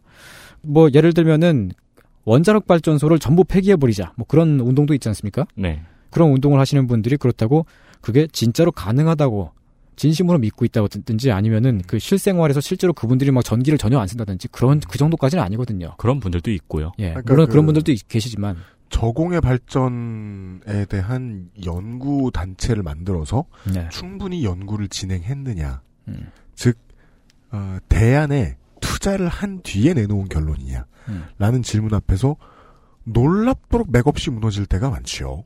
그럼에도 원자력 발전소 폐기하자. 원전 없애버리자. 이 운동을 계속 하다 보면은 사람들이 모이고 결집이 되고 새로운 모임이 만들어지고 그리고 그게 더 나아가면은 정치적인 의사를 가진 집단으로 성장할 수도 있는 거고 그런 거죠. 그리고 그 와중에 이것도 해보고 저것도 해보고 하다가 전기 사용을 줄이는 방법을 발견하게 될 수도 있고요. 네. 이런 거를 운동권 방식이다라고 정의를 할 수가 있어요. 음. 그러니까, 그러니까 이거 그 운동권 방식이라고 하는 거는 깊은 생각을 가지고 있어가지고 하는 게 아니고 하다 보니까 뭔가 얻게 되는 어 이거는 그 사회 운동, 시민 운동의 차원에서야 얼마든지 권장할 만하고 사실은 이게 되게 좋은 방식이기도 해요, 사실은. 음. 근데 문제는 이제 이 방식 그대로 아무 계산 없이 선거에 나오는 경우인데 네. 어, 더 나쁘게는 자신들이 제시한 목표나 그 정책을 받아들이지 않는 사람들을 향해서 비난을 퍼붓는 경우. 예. 그런 경우 말이죠. 네. 그런 경우가 더 문제인 거예요. 그 왜냐면은 야, 최저임금 1만 원을 예로 들자면은 네. 최저임금 이- 대폭 인상에 반대하는 논리는 재벌과 자본가들의 입장일 뿐이다라든지 음, 맞아요. 어, 혹은 최저임금 인상이 고용률을 떨어뜨린다는 것은 보수 우익의 주장일 뿐이다라든지 네. 그런 얘기들 있잖아요. 그리고 뭐 아닌 사람들은 세뇌됐다. 네, 뭐 그런 그런 정도까지만 나아가시는 분들도 있고 좀 더 흔한 레퍼토리를 어, 따져보면 이런 것도 있습니다. 왜 가난한 사람들이 부자 정당에만 투표하느냐 이러면서 그 막 허탈해하고 음. 네. 거기서 좀 심하게 나가면은 부자 정당에 투표했으니까 당신들이 고통받는 게 그 당연한 거다라는 식으로 나오시는 분들도 있어요. 음, 맞아요. 네. 흔하게 보죠. 종종 그 이제 그 게시판 같은데 보면은 그렇게 말씀하시는 분들 있잖아요. 옳다고 생각하는 폭력이 굉장히 많죠. 예. 네. 근데 그 가난한 사람들이 왜 부자 정당에만 투표하겠어요? 그게 왜냐면은 그 가난한 사람들이 무지몽매해서가 아니라 진보 정당들이 냉철하게 과학적으로 정책을 만들지 않았기 때문이죠. 최저임금 1만 원으로 피를 보는 사람의 숫자가 혜택을 입는 사람의 숫자보다 더 많아요. 그래서 가난한 사람들은 차라리 부자 정당에 표를 던지는 거죠. 음. 트위터에 소감을 남기신 어, 땡땡털 99님에 의하면 아, 뭐, 왜, 왜, 왜 소개 안 해줘요? 네네 땡땡 털이라 그러니까 더 이상하잖아. 아니 뭐 하여튼 털 털로 끝나잖아요 아이디가 오거스터 네. 99님이십니다. 네네 예 이런 소감을 남기셨는데 얼마 전에 유승민이 육아휴직을 3년으로 연장하자는 법안을 발의했을 때 매우 비판을 했습니다. 왜 아이를 낳기 힘든 사회인지 눈꼽만큼도 생각하지 않았다고 힐난을 했죠. 그럼요. 얼마 이상해요. 어, 그 지- 지- 진짜 이상하잖아요. 미쳤어? 아니 지금 육아휴직을 쓰는 사람이 그그 뭐야 10%가 채 안 돼요. 그 네. 무슨 말이냐면은 90%가 넘는 사람들은 육아휴직 제도가 있어도 그걸 전혀 쓰지 못한다는 거죠. 네, 그러니까 맞아요. 애를 키워보면 1년도 참 부족하다는 생각이 들어. 예. 들어서 1년을 지켜주고자 해. 그랬더니 기업들이 아우성이야. 우린 3개월도 안 지켜. 음. 그러면 일단 지금은 3개월 지키나 안 지키나 족치는 것부터 열심히 해야 될 거 아니에요. 예. 그럼요. 개같이 족칠 수 있다. 우리 정부와 여당은 이걸 보여주면 여당 아니지. 바른 정당은 그러면은 그 다음에 가서 뭐 6개월로 늘리겠다, 1년으로 늘리겠다. 믿을 저 믿어주겠지. 네. 지금 저 문재인 캠프에서 1년으로 단축시키겠다고 얘기했을 때 저는 거부 반응이 나올 수도 있다고 보는데 그건 전 예비군의 일반적인 본능이라고 보고요. 그, 어, 그게 아닌 이상 대상이 되는 사람들은 참여정부가 20개월까지 줄이는 모습을 보았기 때문에 음. 할수 있다라고 여겨지는 거예요. 네, 네. 예. 음. 그러니까 연구와 실력 두 가지. 예. 자, 다시 그 청취자분의 청취 소감입니다. 그런데 이번 이상평론을 들어보니 실제 최저임금을 받고 있는 사람들은 나 같은 사람의 최저임금 1만원 찬성 의견을 보며 내가 유승민의 법안에 가졌던 감정을 느끼지 않았을까 하네요. 이상평론을 다 들은 지금도 최저임금 1만원은 여전히 유의미하고 나에게도 실제로 도움이 된다고 생각합니다. 그저 당위만이 아님은 확실해요. 확실합니다. 네. 하지만 조금 더 세심하게 생각하고 말해야겠다는 생각이 드네요. 최근 그 알실 다, 다 좋았지만 이번이 역대급인 듯. 그런 건 좀 저 저 제거하고 소개해 주셔도 돼요. 굳이 다 읽지 않으셔도 될 기본 텐데. 예의예요. 예. 저는 이 청취 소감이 정말로 고마웠습니다. 제가 여러분들하고 나누고 싶었던 생각을 그 정확하게 말씀하셨거든요. 제가 진짜로 나누고 싶었던 생각이에요. 제 생각도 정확히 이런 겁니다. 최저임금 1만 원이라는 이 그 정책, 이 목표는 되게 거칠어요. 음. 되게 거칠고 네. 선- 선거 전략으로서는 특히나 더 유, 유효하지 않습니다. 뭐 그 점은 또 입증이 됐고요. 예. 그럼에도 여전히 유의미하고 저는 저소득층의 실제 소- 소득을 그러니까 실질 소득을 늘리고 싶어요. 그게 왜냐하면 저한테뿐만이 아니라 사회 전체에 더 좋기 때문이죠. 당연합니다. 네. 하지만 그것을 현실화하려면 더 디테일해져야겠죠. 그리고 실제로 손인상 선생이 진심으로 가장 공감했던 부분은 네, 이 부분이죠. 그 알실 다 좋지만 이상평론 최고. 네. 네. 좋겠다, 그럼. 예. 네. 예. 익명을 요청을 해주신 대전에 사시는 어떤 분의 사연을 짧게만 좀 알려드릴게요. 네. 그, 모 진보 정당의 이제 환경 관련 이제 뭐 분과 같은 데서 네. 어, 전화가 온 거예요. 탈핵 문제 때문에 이제 캠페인 하려고 예. 전화를 했나 봐요. 근데 본인이 받았어요. 네. 받은 다음에 얘기를 듣다 말고 그 당이 자기한테 보내준 자료를 보면 탈핵을 추진을 하면 대전 지역의 연구단지에 있는 어, 연구원들이 좀 규모가 있는 곳의 연구원들이 실업자가 될 수밖에 없어서 대전은 정책에 대한 반대 여론이 가장 강하고 호응이 적다라고 말을 했다. 음. 그랬더니 그 전화 주신 분이 어, 그런 거 왜 묻냐는 식의 말투로 시작을 해서 우리는 탈핵에 대한 걸 얘기하지 그들의 직장에 대해서는 관여할 것이 없다라는 답을 하셨다는 거예요. 어. 음. 그 굉장한 아이고. 굉장히 전형적인 예네요. 이런 잠재적인 그 지지자와의 대화에서 나오는 스크라치는 얼마나 깊게 박히느냐. 그렇죠. 네. 네, 근데 사실은 내 되게 너무 많이 겪어가지고 이제, 이제 별로 새삼스럽지도 아니 않습니다만. 뭐 우리한텐 당연한데 안 예. 겪어보신 분들도 많을 테니까요. 예. 네. 그 엉뚱한 전화를 받은 사례는 저는 오늘 출근하면서도 있었는데 예. 전화가 오는 거예요. 네. 저는 웬만큼 모르는 전화도 대부분 받거든요. 일을 받아야 되기 때문에 예. 공손하게 받았어요. 근데 아 저희 결혼정보회사인데요. 그러시길래 음. 아니 괜찮습니다 라고 했어요. 네네. 그분이, 결혼은 참 괜찮은 일이에요. 그분이 이렇게 뭐가 괜찮으신데요? 이러는 거예요.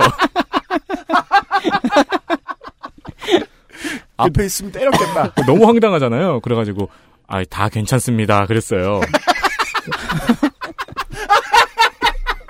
그러니까 그분이 좋으시겠네요. 이러고 끊었어요. 어, 공감을 잃었나 보다. 어, 나는 진짜 안 괜찮은데. 어, 저 고객님은 결혼 안 하셔도 되겠다. 네. 네. 그러면 어느 부분에서 디테일을 져야 할까요? 음, 아, 네. 일단 그 제일 우선돼야 될 것은 최저임금보다 적게 주는 고용주에게 강력하게 추징할 수 있어야 되는 뭐 그런 변화가 일단 있어야겠죠. 네. 그렇죠. 네. 이게 그 우선 현재 상황에서 최저임금법이 지켜져야 한다는 어, 이런 주장을 내세우는 정도가 아니라 그게 현실에서 실제로 지켜져야지.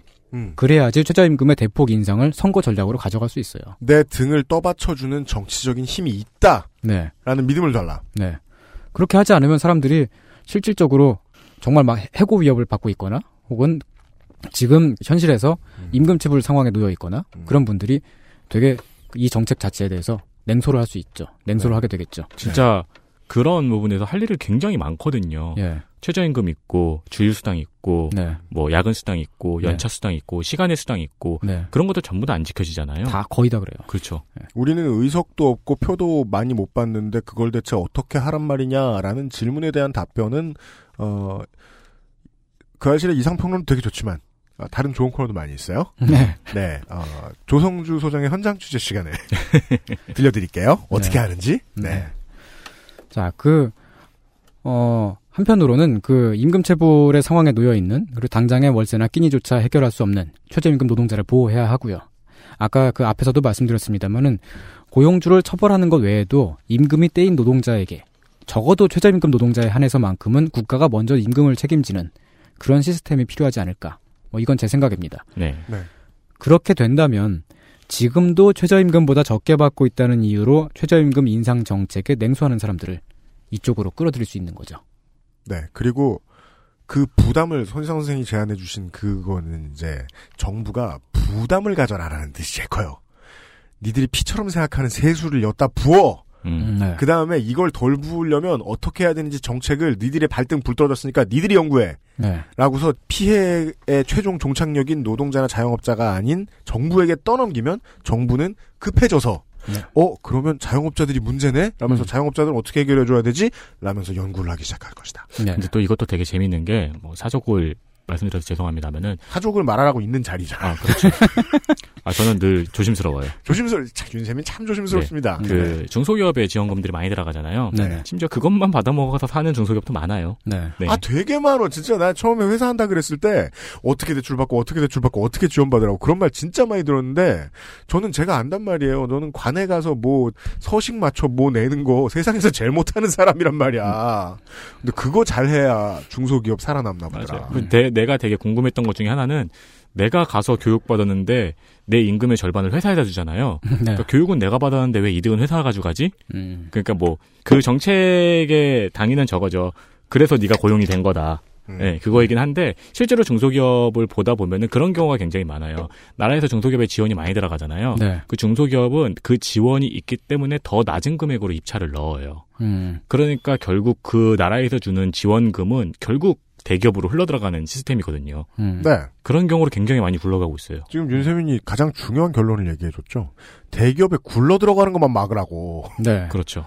네. 음. 어, 그것을 일단 실현시키기 위해서는 그 이제 임금체불 상황에 놓여 있는 그 이제 고용주들을 추징할 수 있는 어, 그런 이제 사채꾼 우시지마의 공무원화가 시급하다. 네. 어, 국가가 추징을 직접 해라. 네. 어, 그리고 그 다음으로 해야 될 것은 적어도 일정 연령 이상의 고령자에 한해서는 일자리를 잃더라도 본인과 배우자의 의료보험을 계속 유지할 수 있게끔 해주는 거. 어, 이, 이분들은 왜냐면은 임금 인상보다 더 중요한 것이 직장을 갖고 있음으로 인해서 얻게 되는 사회보장 혜택이거든요. 그래서 이분들은 일자리를 잃게 되거나 그- 그럴 그 위험에 있을 때는 되게 많은 큰 반발을 하십니다. 네. 이분들은 사실은 실직의 가능성이 상당히 높고 재취업이 되게 어렵죠.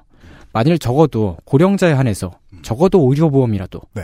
적어도 일정 기간만이라도 어, 사회가 확실하게 더 많은 보장을 해준다면 이들 집단 또한 임금을 올려달라는 목소리를 낼 수 있을 거예요. 아, 오늘에서야 드디어 중요한 이 결론이 나오네요. 임금을 올리는 걸 반대하는 이유는 임금을 올려달라는 목소리를 낼 수 없다는 것을 그들이 자각하고 있기 때문이다. 네. 임금을 올려달라는 목소리를 낼 수 있게만 목을 뻣뻣하게 만들어주면 된다. 네. 물론 이건 그 예상할 수 있을 만치 상당한 비용을 필요로 해요. 왜냐, 왜냐면은 그 사람들이 직장에 다니고 있을 때는 직장의 의료보험 같은 것들을 어, 해결을 해주지만 그걸 사회가 해준다고 하면 사회가 그 비용을 떠안게 되는 거잖아요. 그러죠. 네. 하지만 그럼에도 일터에서 쫓겨난 사람들의 사회 보장과 복지가 먼저 실현되지 않으면은 이들 집단은 언제까지고 최저임금의 대폭 인상을 막아설 수밖에 없습니다. 네. 그거는 사실 또 말하자면은 다른 모든 사람들의 소득이 골고루 늘어나기 위한 기반이 만들어지지 않는다는 얘기죠. 이 두 가지는 저의 제안이고요. 네. 어, 또 한 가지 필요한 것은 사실을 사실로 받아들여야 된다는 거예요. 최저임금의 인상은 해고를 불러옵니다. 이 사실을 일단 인정을 해야 돼요. 네. 이걸 반박하시는 분들이 어, 흔히 참고하시는 자료로 대표적으로 사용하시는 게 그 카드와 크루거의 논문이 있는데 아, 이거 저 유일하게 공부한 분인데 원고에 있네요. 카드와 크루거의 연구. 미국이 불황에서 벗어나지 못하고 있던 90년대 초, 뉴저지주가 최저임금을 시간당 4달러 25센트에서 5달러 5센트로 올리는 파격적인 실험을 하였고, 근방의 펜실베이니아 주는 최저임금을 동결하는 것을 보고, 프린스턴 대학교의 경제학자 데이빗 카드와 앨런 크루거가 흥미를 느껴 뉴저지와 펜실베이니아 경계에 있는 식당들을 대상으로 설문조사를 하고 그 결과를 분석한 자료. 최저임금의 상승이 고용을 줄이지 않았다는 내용이 골자로 경제학의 주요 저서들이 말하는 원리를 뒤집는 이야기였습니다. 카드와 크루거의 연구가 유명세를 타자 세계의 경제학자들이 이들이 열어젖힌 배틀필드에 뛰어들어 서로에게 수위 높은 비난을 일삼으며 계속되는 반박과 재반박을 통해 연구 자료를 두텁게 쌓아 올리며 즐거운 나날을 보냈다고 전해집니다. 그 마- 많이들 이 논문을 사용을 하세요. 네, 그렇더라고요. 네. 제일 유명한 논문이기도 하고.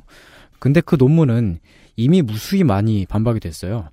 반박 논리 가운데 하나는 면밀히 검토해 보니까 일단 해고와 실업이 일어난 후에 재고용이 일어난 것이다. 그러니까 실질적으로는 고용이 줄지 않았다고 하더라도 노동자들의 고통은 있었다. 음. 그런 반박이 일단 처음에 나왔었고 더 면밀히 검토를 해보니까 고용의 총량이 줄어든 것도 사실이다. 재취업이 일어나는 그런 와중에서도 실질적으로 줄어들긴 줄어들었다는 거죠. 음. 그리고 또 다른 하나는 카드와 크루거가 사용한 통계가 잘못됐다는 거, 거죠. 그래요. 그러니까 그 한마디로 말해서 최저임금 인상은 고용을 줄인다. 거기에 더해서 최저임금 인상은 물가를 올린다는 사실도 있습니다.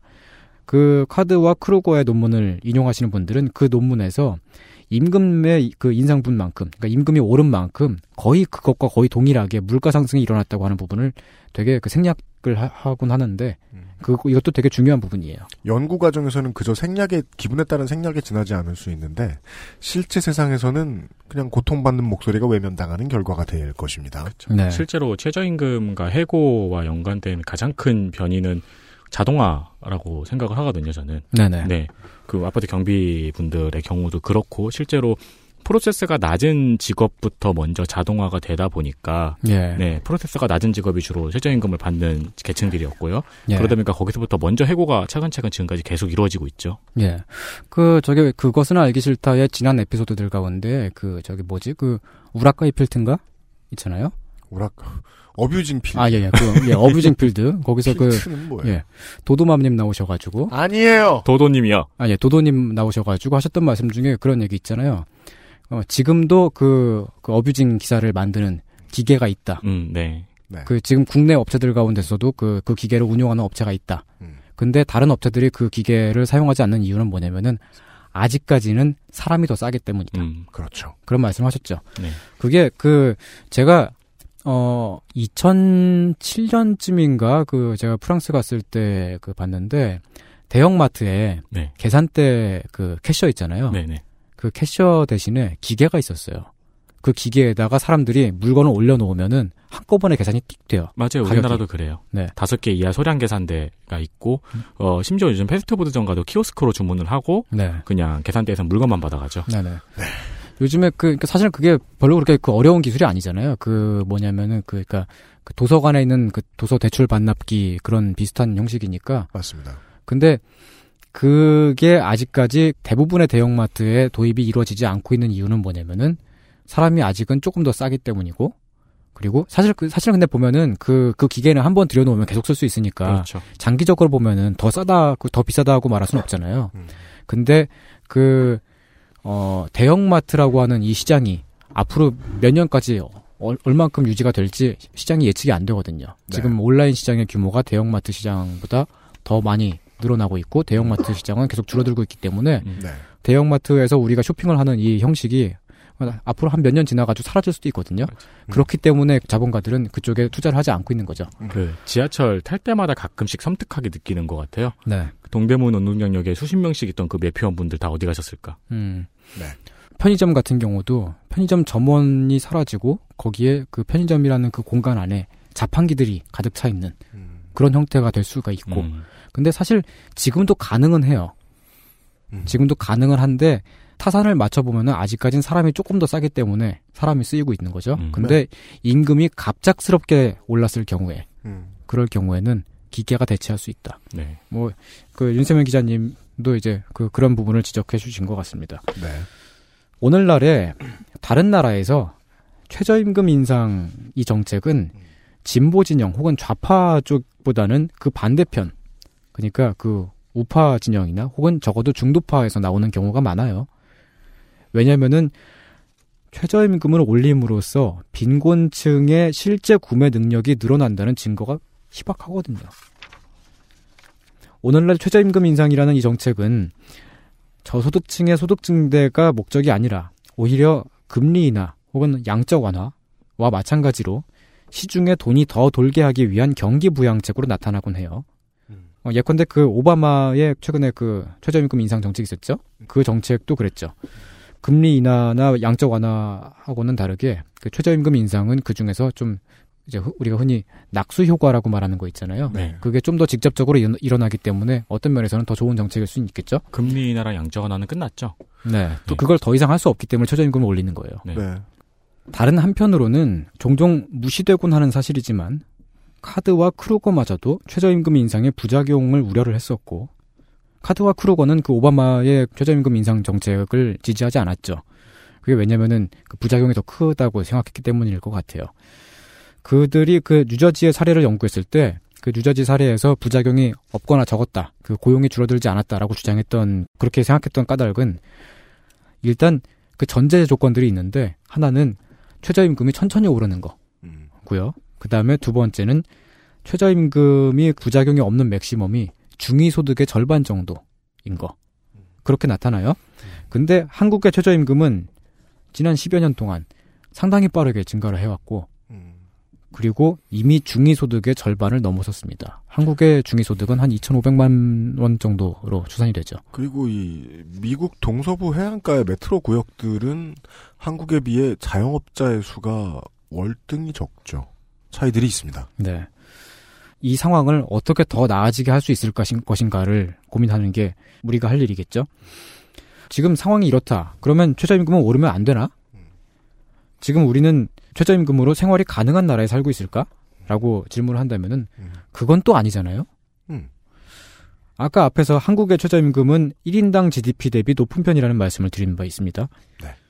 그리고 한국의 평균 물가는 높긴 한데 아주 높은 편으로 나타나지는 않아요. 어, 지금 그 한 전 세계 한 30몇 위권쯤 된다고 그래요. 네. 그러니까 경제 규모에 비하면은 평균 물가가 보통 정도인 거죠. 근데 한국의 최저임금으로 실제로 얼만큼 구매할 수 있는지를 살펴보면 구매 능력이 세계적으로도 매우 낮은 것으로 나와요. 짱 신기하죠? 예. 임금 상승률이 상당한 편인데, 네. 예, 실질 구매력은 댔다 떨어진다. 네.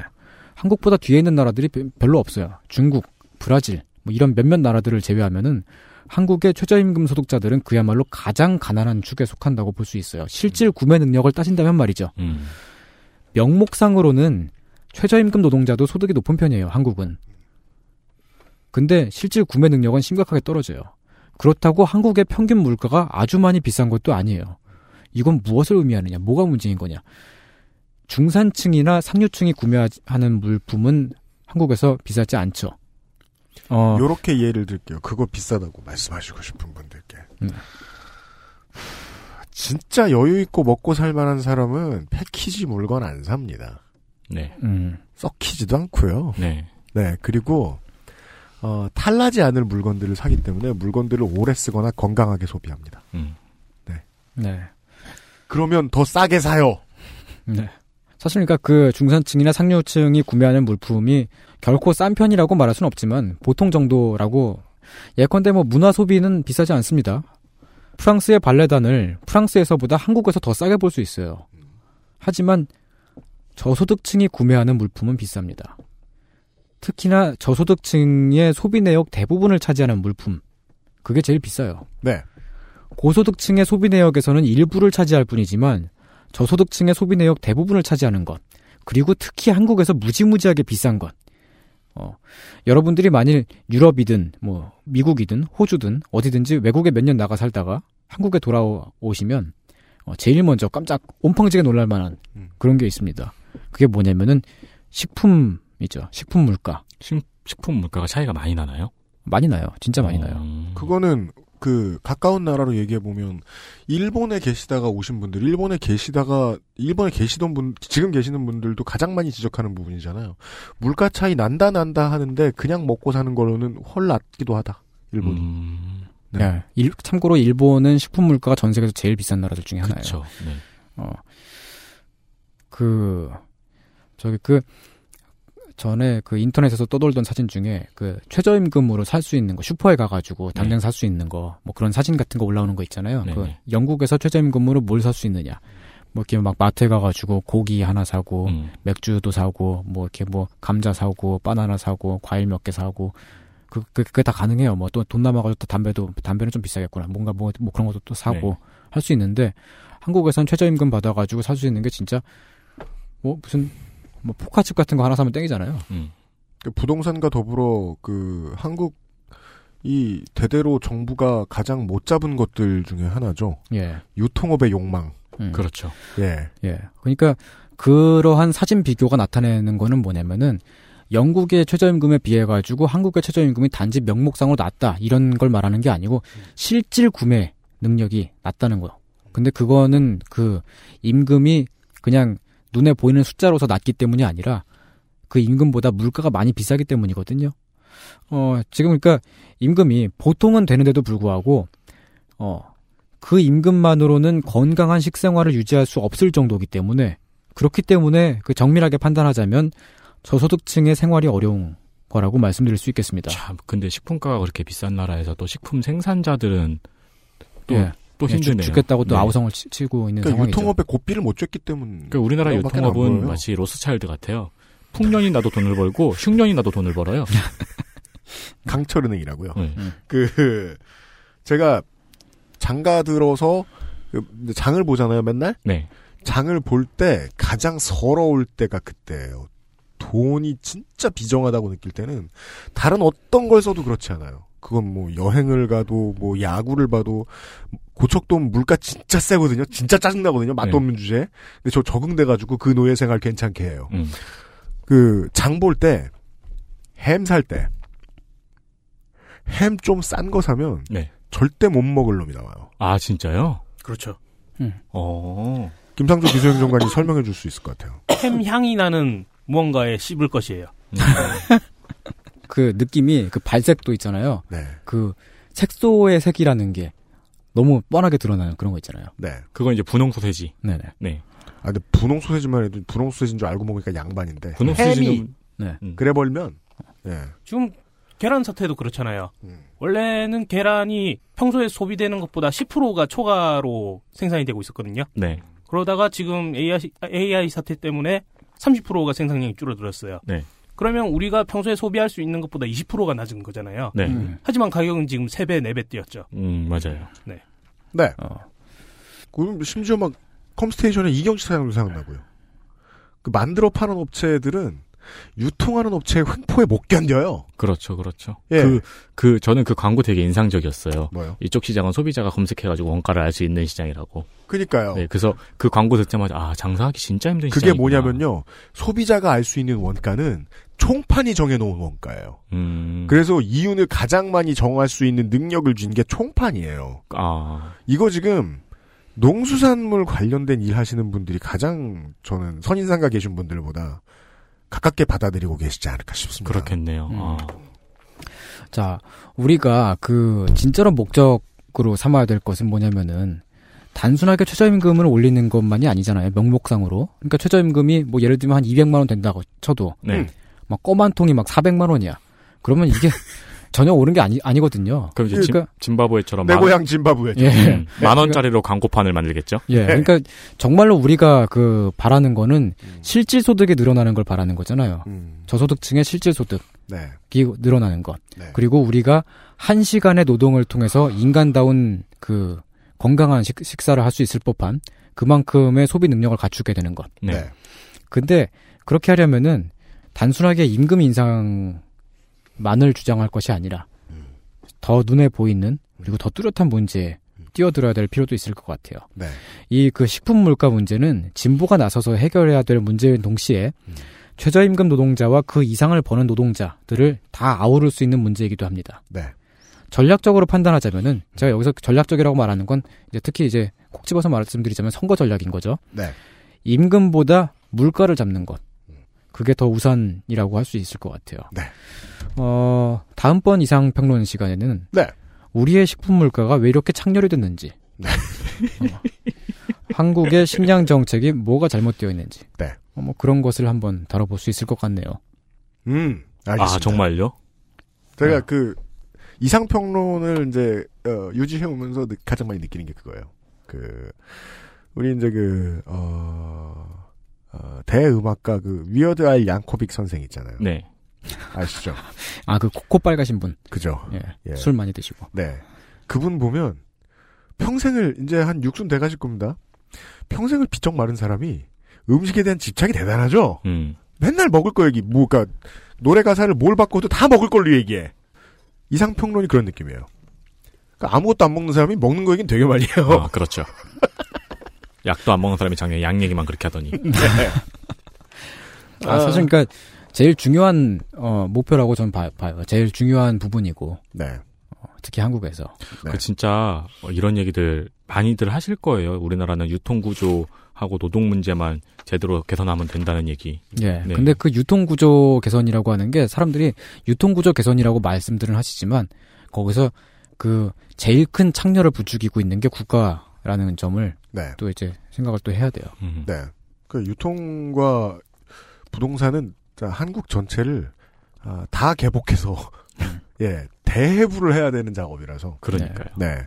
좀 더 복잡한 얘기가 될 것 같습니다. 음. 예. 아 근데 저기 방송에서 창렬이란 말 해도 되나요?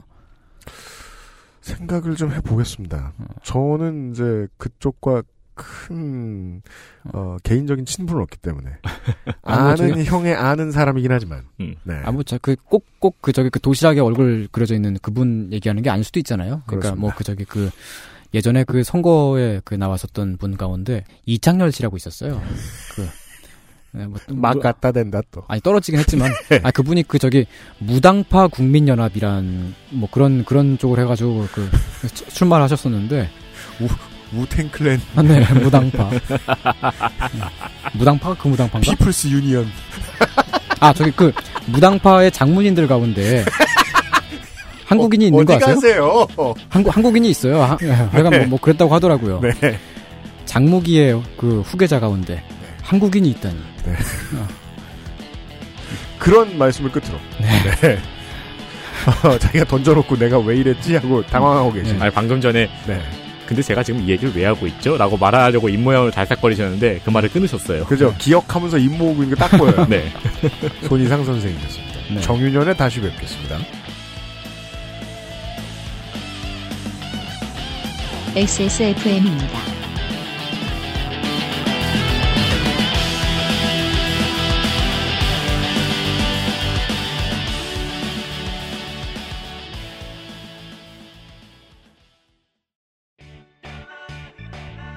언제까지나 마지막 선택. 아로니아 침. 콕 집어 콕. 식구가 많아도 나 혼자 살아도 김치는 콕 집어 콕. 시원한 백김치, 감칠맛의 갓김치, 아삭한 총각김치. 무게도 포장도 원하는 만큼 다양해요. 그러니까 김치가 생각날 땐 콕 집어 콕. 기억력 때문에 고민이신가요? 식약처로부터 기억력 개선에 도움을 줄 수 있다는 기능성을 인정받은 공심보감을 섭취하세요. 당신의 기억력 개선에 도움을 줄 수 있습니다. 공심보감과 함께라면 삶의 질이 달라집니다. 그 트럼프 당선 사태를 보면서 사태인가요? 네. 많은 분들이 제가 이제 5년 동안 줄기차게 주장해오던 어, 이야기 하나를 어, 공감하고 계신 것 같습니다. 어떤 이야기요? 한국이 여러모로 에, 다른 지구의 사람들이 만들어 놓은 나라의 미래상이다. 아, 네. 네. 그렇게 됐어요, 순식간에. 또 한국이 좀 슬픈 것들 중에 하나가 미래를 보여주고 어, 좋은 앞길로 나가지 못하는 경우들도 많아요. 음. 저는 이제 뭐 롤드컵 같은 유수의 세계 대회들을 보면서 그런 생각을 하거든요. 이 한국에서 시작한 거 한국에서는 이렇게 크지도 못했는데. 그러니까요. 맞아요. 중국이나 미국은 왜 이래? 음. 제가 지금 다시 게이머용 가방이나 게이머용 장비 같은 거 구매하려고 하죠.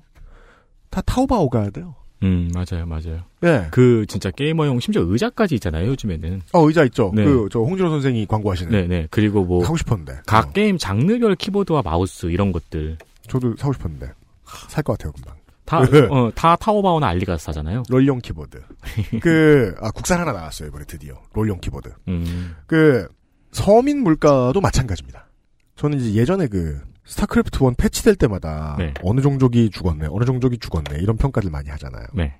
그 1.08 패치 가장 문제가 많았던 그게 되었을 때가 스포닝 풀이 150원에서 200원이 됐을 때예요. 그렇죠. 네. 그 전까지는 뭐 다 사도록 냈죠. 죽으라 이거죠. 음. 그러니까 그때 당시에 동일한 타이밍에 야마토건 개발 비용이 반으로 줄었어요. 네. 그래서 거기는 이제 그 명품 값이 내려간 거고. 그렇죠. 예. 참 그 SCB는 그 임금을 8원씩 받잖아요. 받는 게 아니고 그 지가 가져가면 장사가 안 되죠. 아, 그, 막 그나마 그것도 다 뜯기지 않습니까? 그렇죠.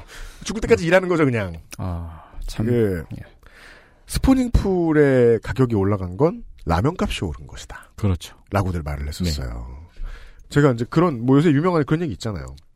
사람들한테 돈을 적게 주고 야근을 많이 시키고 음. 어, 가끔 이제 휴가 줄 때 애국 같은 거 하게 하고 네. 그리고 일자리를 안정적이지 못하게 주고 흔들면 그런 그 사람들은 일을 열심히 해요. 그리고 외국인들과 젊은이들을 싫어하게 돼요. 아, 네, 맞아요. 음. 그리고 유일하게 그 사람들이 큰 목소리를 낼 때는 다른 데는 절대 큰 목소리를 못 내다가 유일하게 그 사람들이 큰 목소리를 낼 때는 다른 사람이 용기를 내서 목소리를 내는 게 귀찮을 때가 음. 되죠. 네.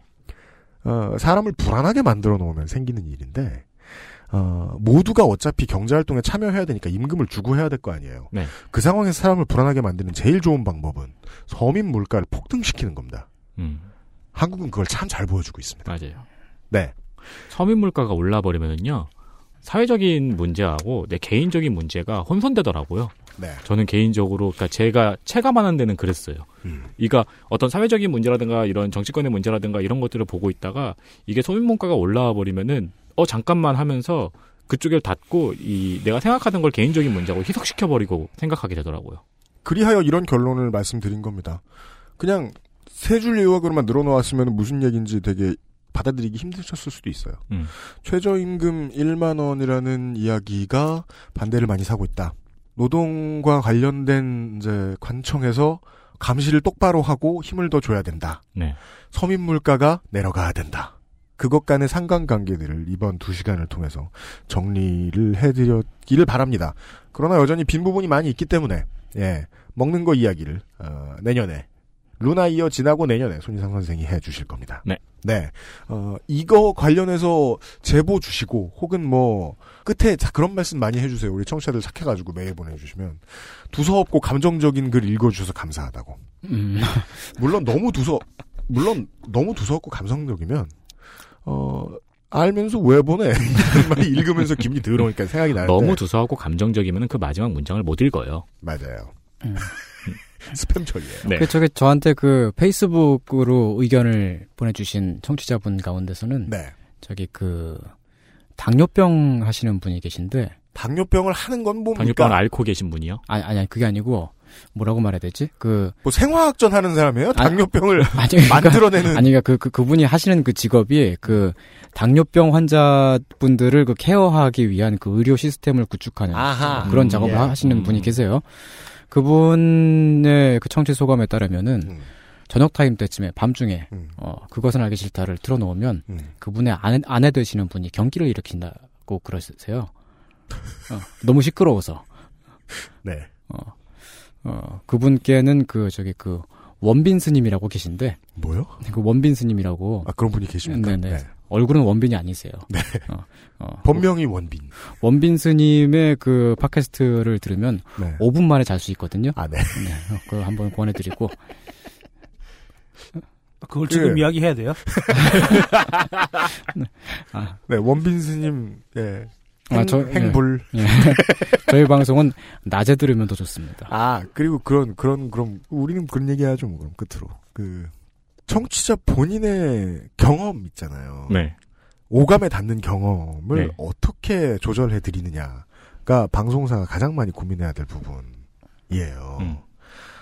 팟캐스트 업체라는 게 다 영세하다 보니까 그런 걸 언제나 고민합니까? 음. 스튜디오 지을 돈은 어디 있으며 저쩌고 저쩌고 자시고 네. 저희가 좀 미루고 미뤘는데 그 제가 아무리 어, 지랄 발광을 해도 너무 시끄럽게 들리지 않는 방법을 지금 연구하려고요. 아, 하고 진짜요? 있어요 혼자서.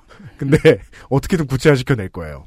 근데 저는 팟캐스트 같은 경우는 네. 어떤 방송을 틀어도 한 10분 이내에 잠드는 용도로 써왔거든요. 네. 어, 그래가지고 실제로 저 출연 전에 이제 그 알실의 어떤 방송들은 음. 마치 수학의 집합처럼 앞에 인사만 한 10번 정도 들은 방송들도 있어요. 네. 음, 근데 어떤 분들은 시끄럽다고 하시 참 사람은 다양한 것 같습니다. 네. 어, 수혈 행렬이 아니라 저희 방송 쌍곡선까지 다 들어주신 청취자 여러분들 감사드립니다. 혹은 뭐 수혈까지 끝내셔도 좋, 좋았습니다. 음. 어, 그렇다면 수혈에서 끝내는 과정을 좀 더 자연스럽게 해드리겠습니다. 애써 보겠습니다. 왜냐하면 최종 사용자의 경험에 집중을 하는 것이 곧 진보라고 저는 여기기 때문입니다. 음. 네. 프로토스의 차원장님이 한 말이죠. 예. 진보는 용기 있는 자만이 이룰 수 있는 겁니다. 프로토스요? 네. 아, 그래요? two 좀 해봐요. 아, two 안 해. 그래픽카드 딸려요? 그건 진짜 최악인데? 네, 그래픽카드도 딸리고, 저, 뭐, 데스크탑도 i3에요. 케어하겠습니다. 예. 아, 네, 내일 이 시간에 오늘 했던 얘기 중에 좀 비슷한 얘기가 좀 나올 겁니다. 최저임금과 관련돼서도 이슈가 됐던 노동자들, 그 노동계에 대한 얘기를 좀 해볼 텐데요. 자세한 건 내일 이 시간에 알려드리도록 하죠. 주말 시간에 다시 뵙겠습니다. 아, 윤세민과 유현 씨, 김상조 기술행정관이었습니다. 감사합니다.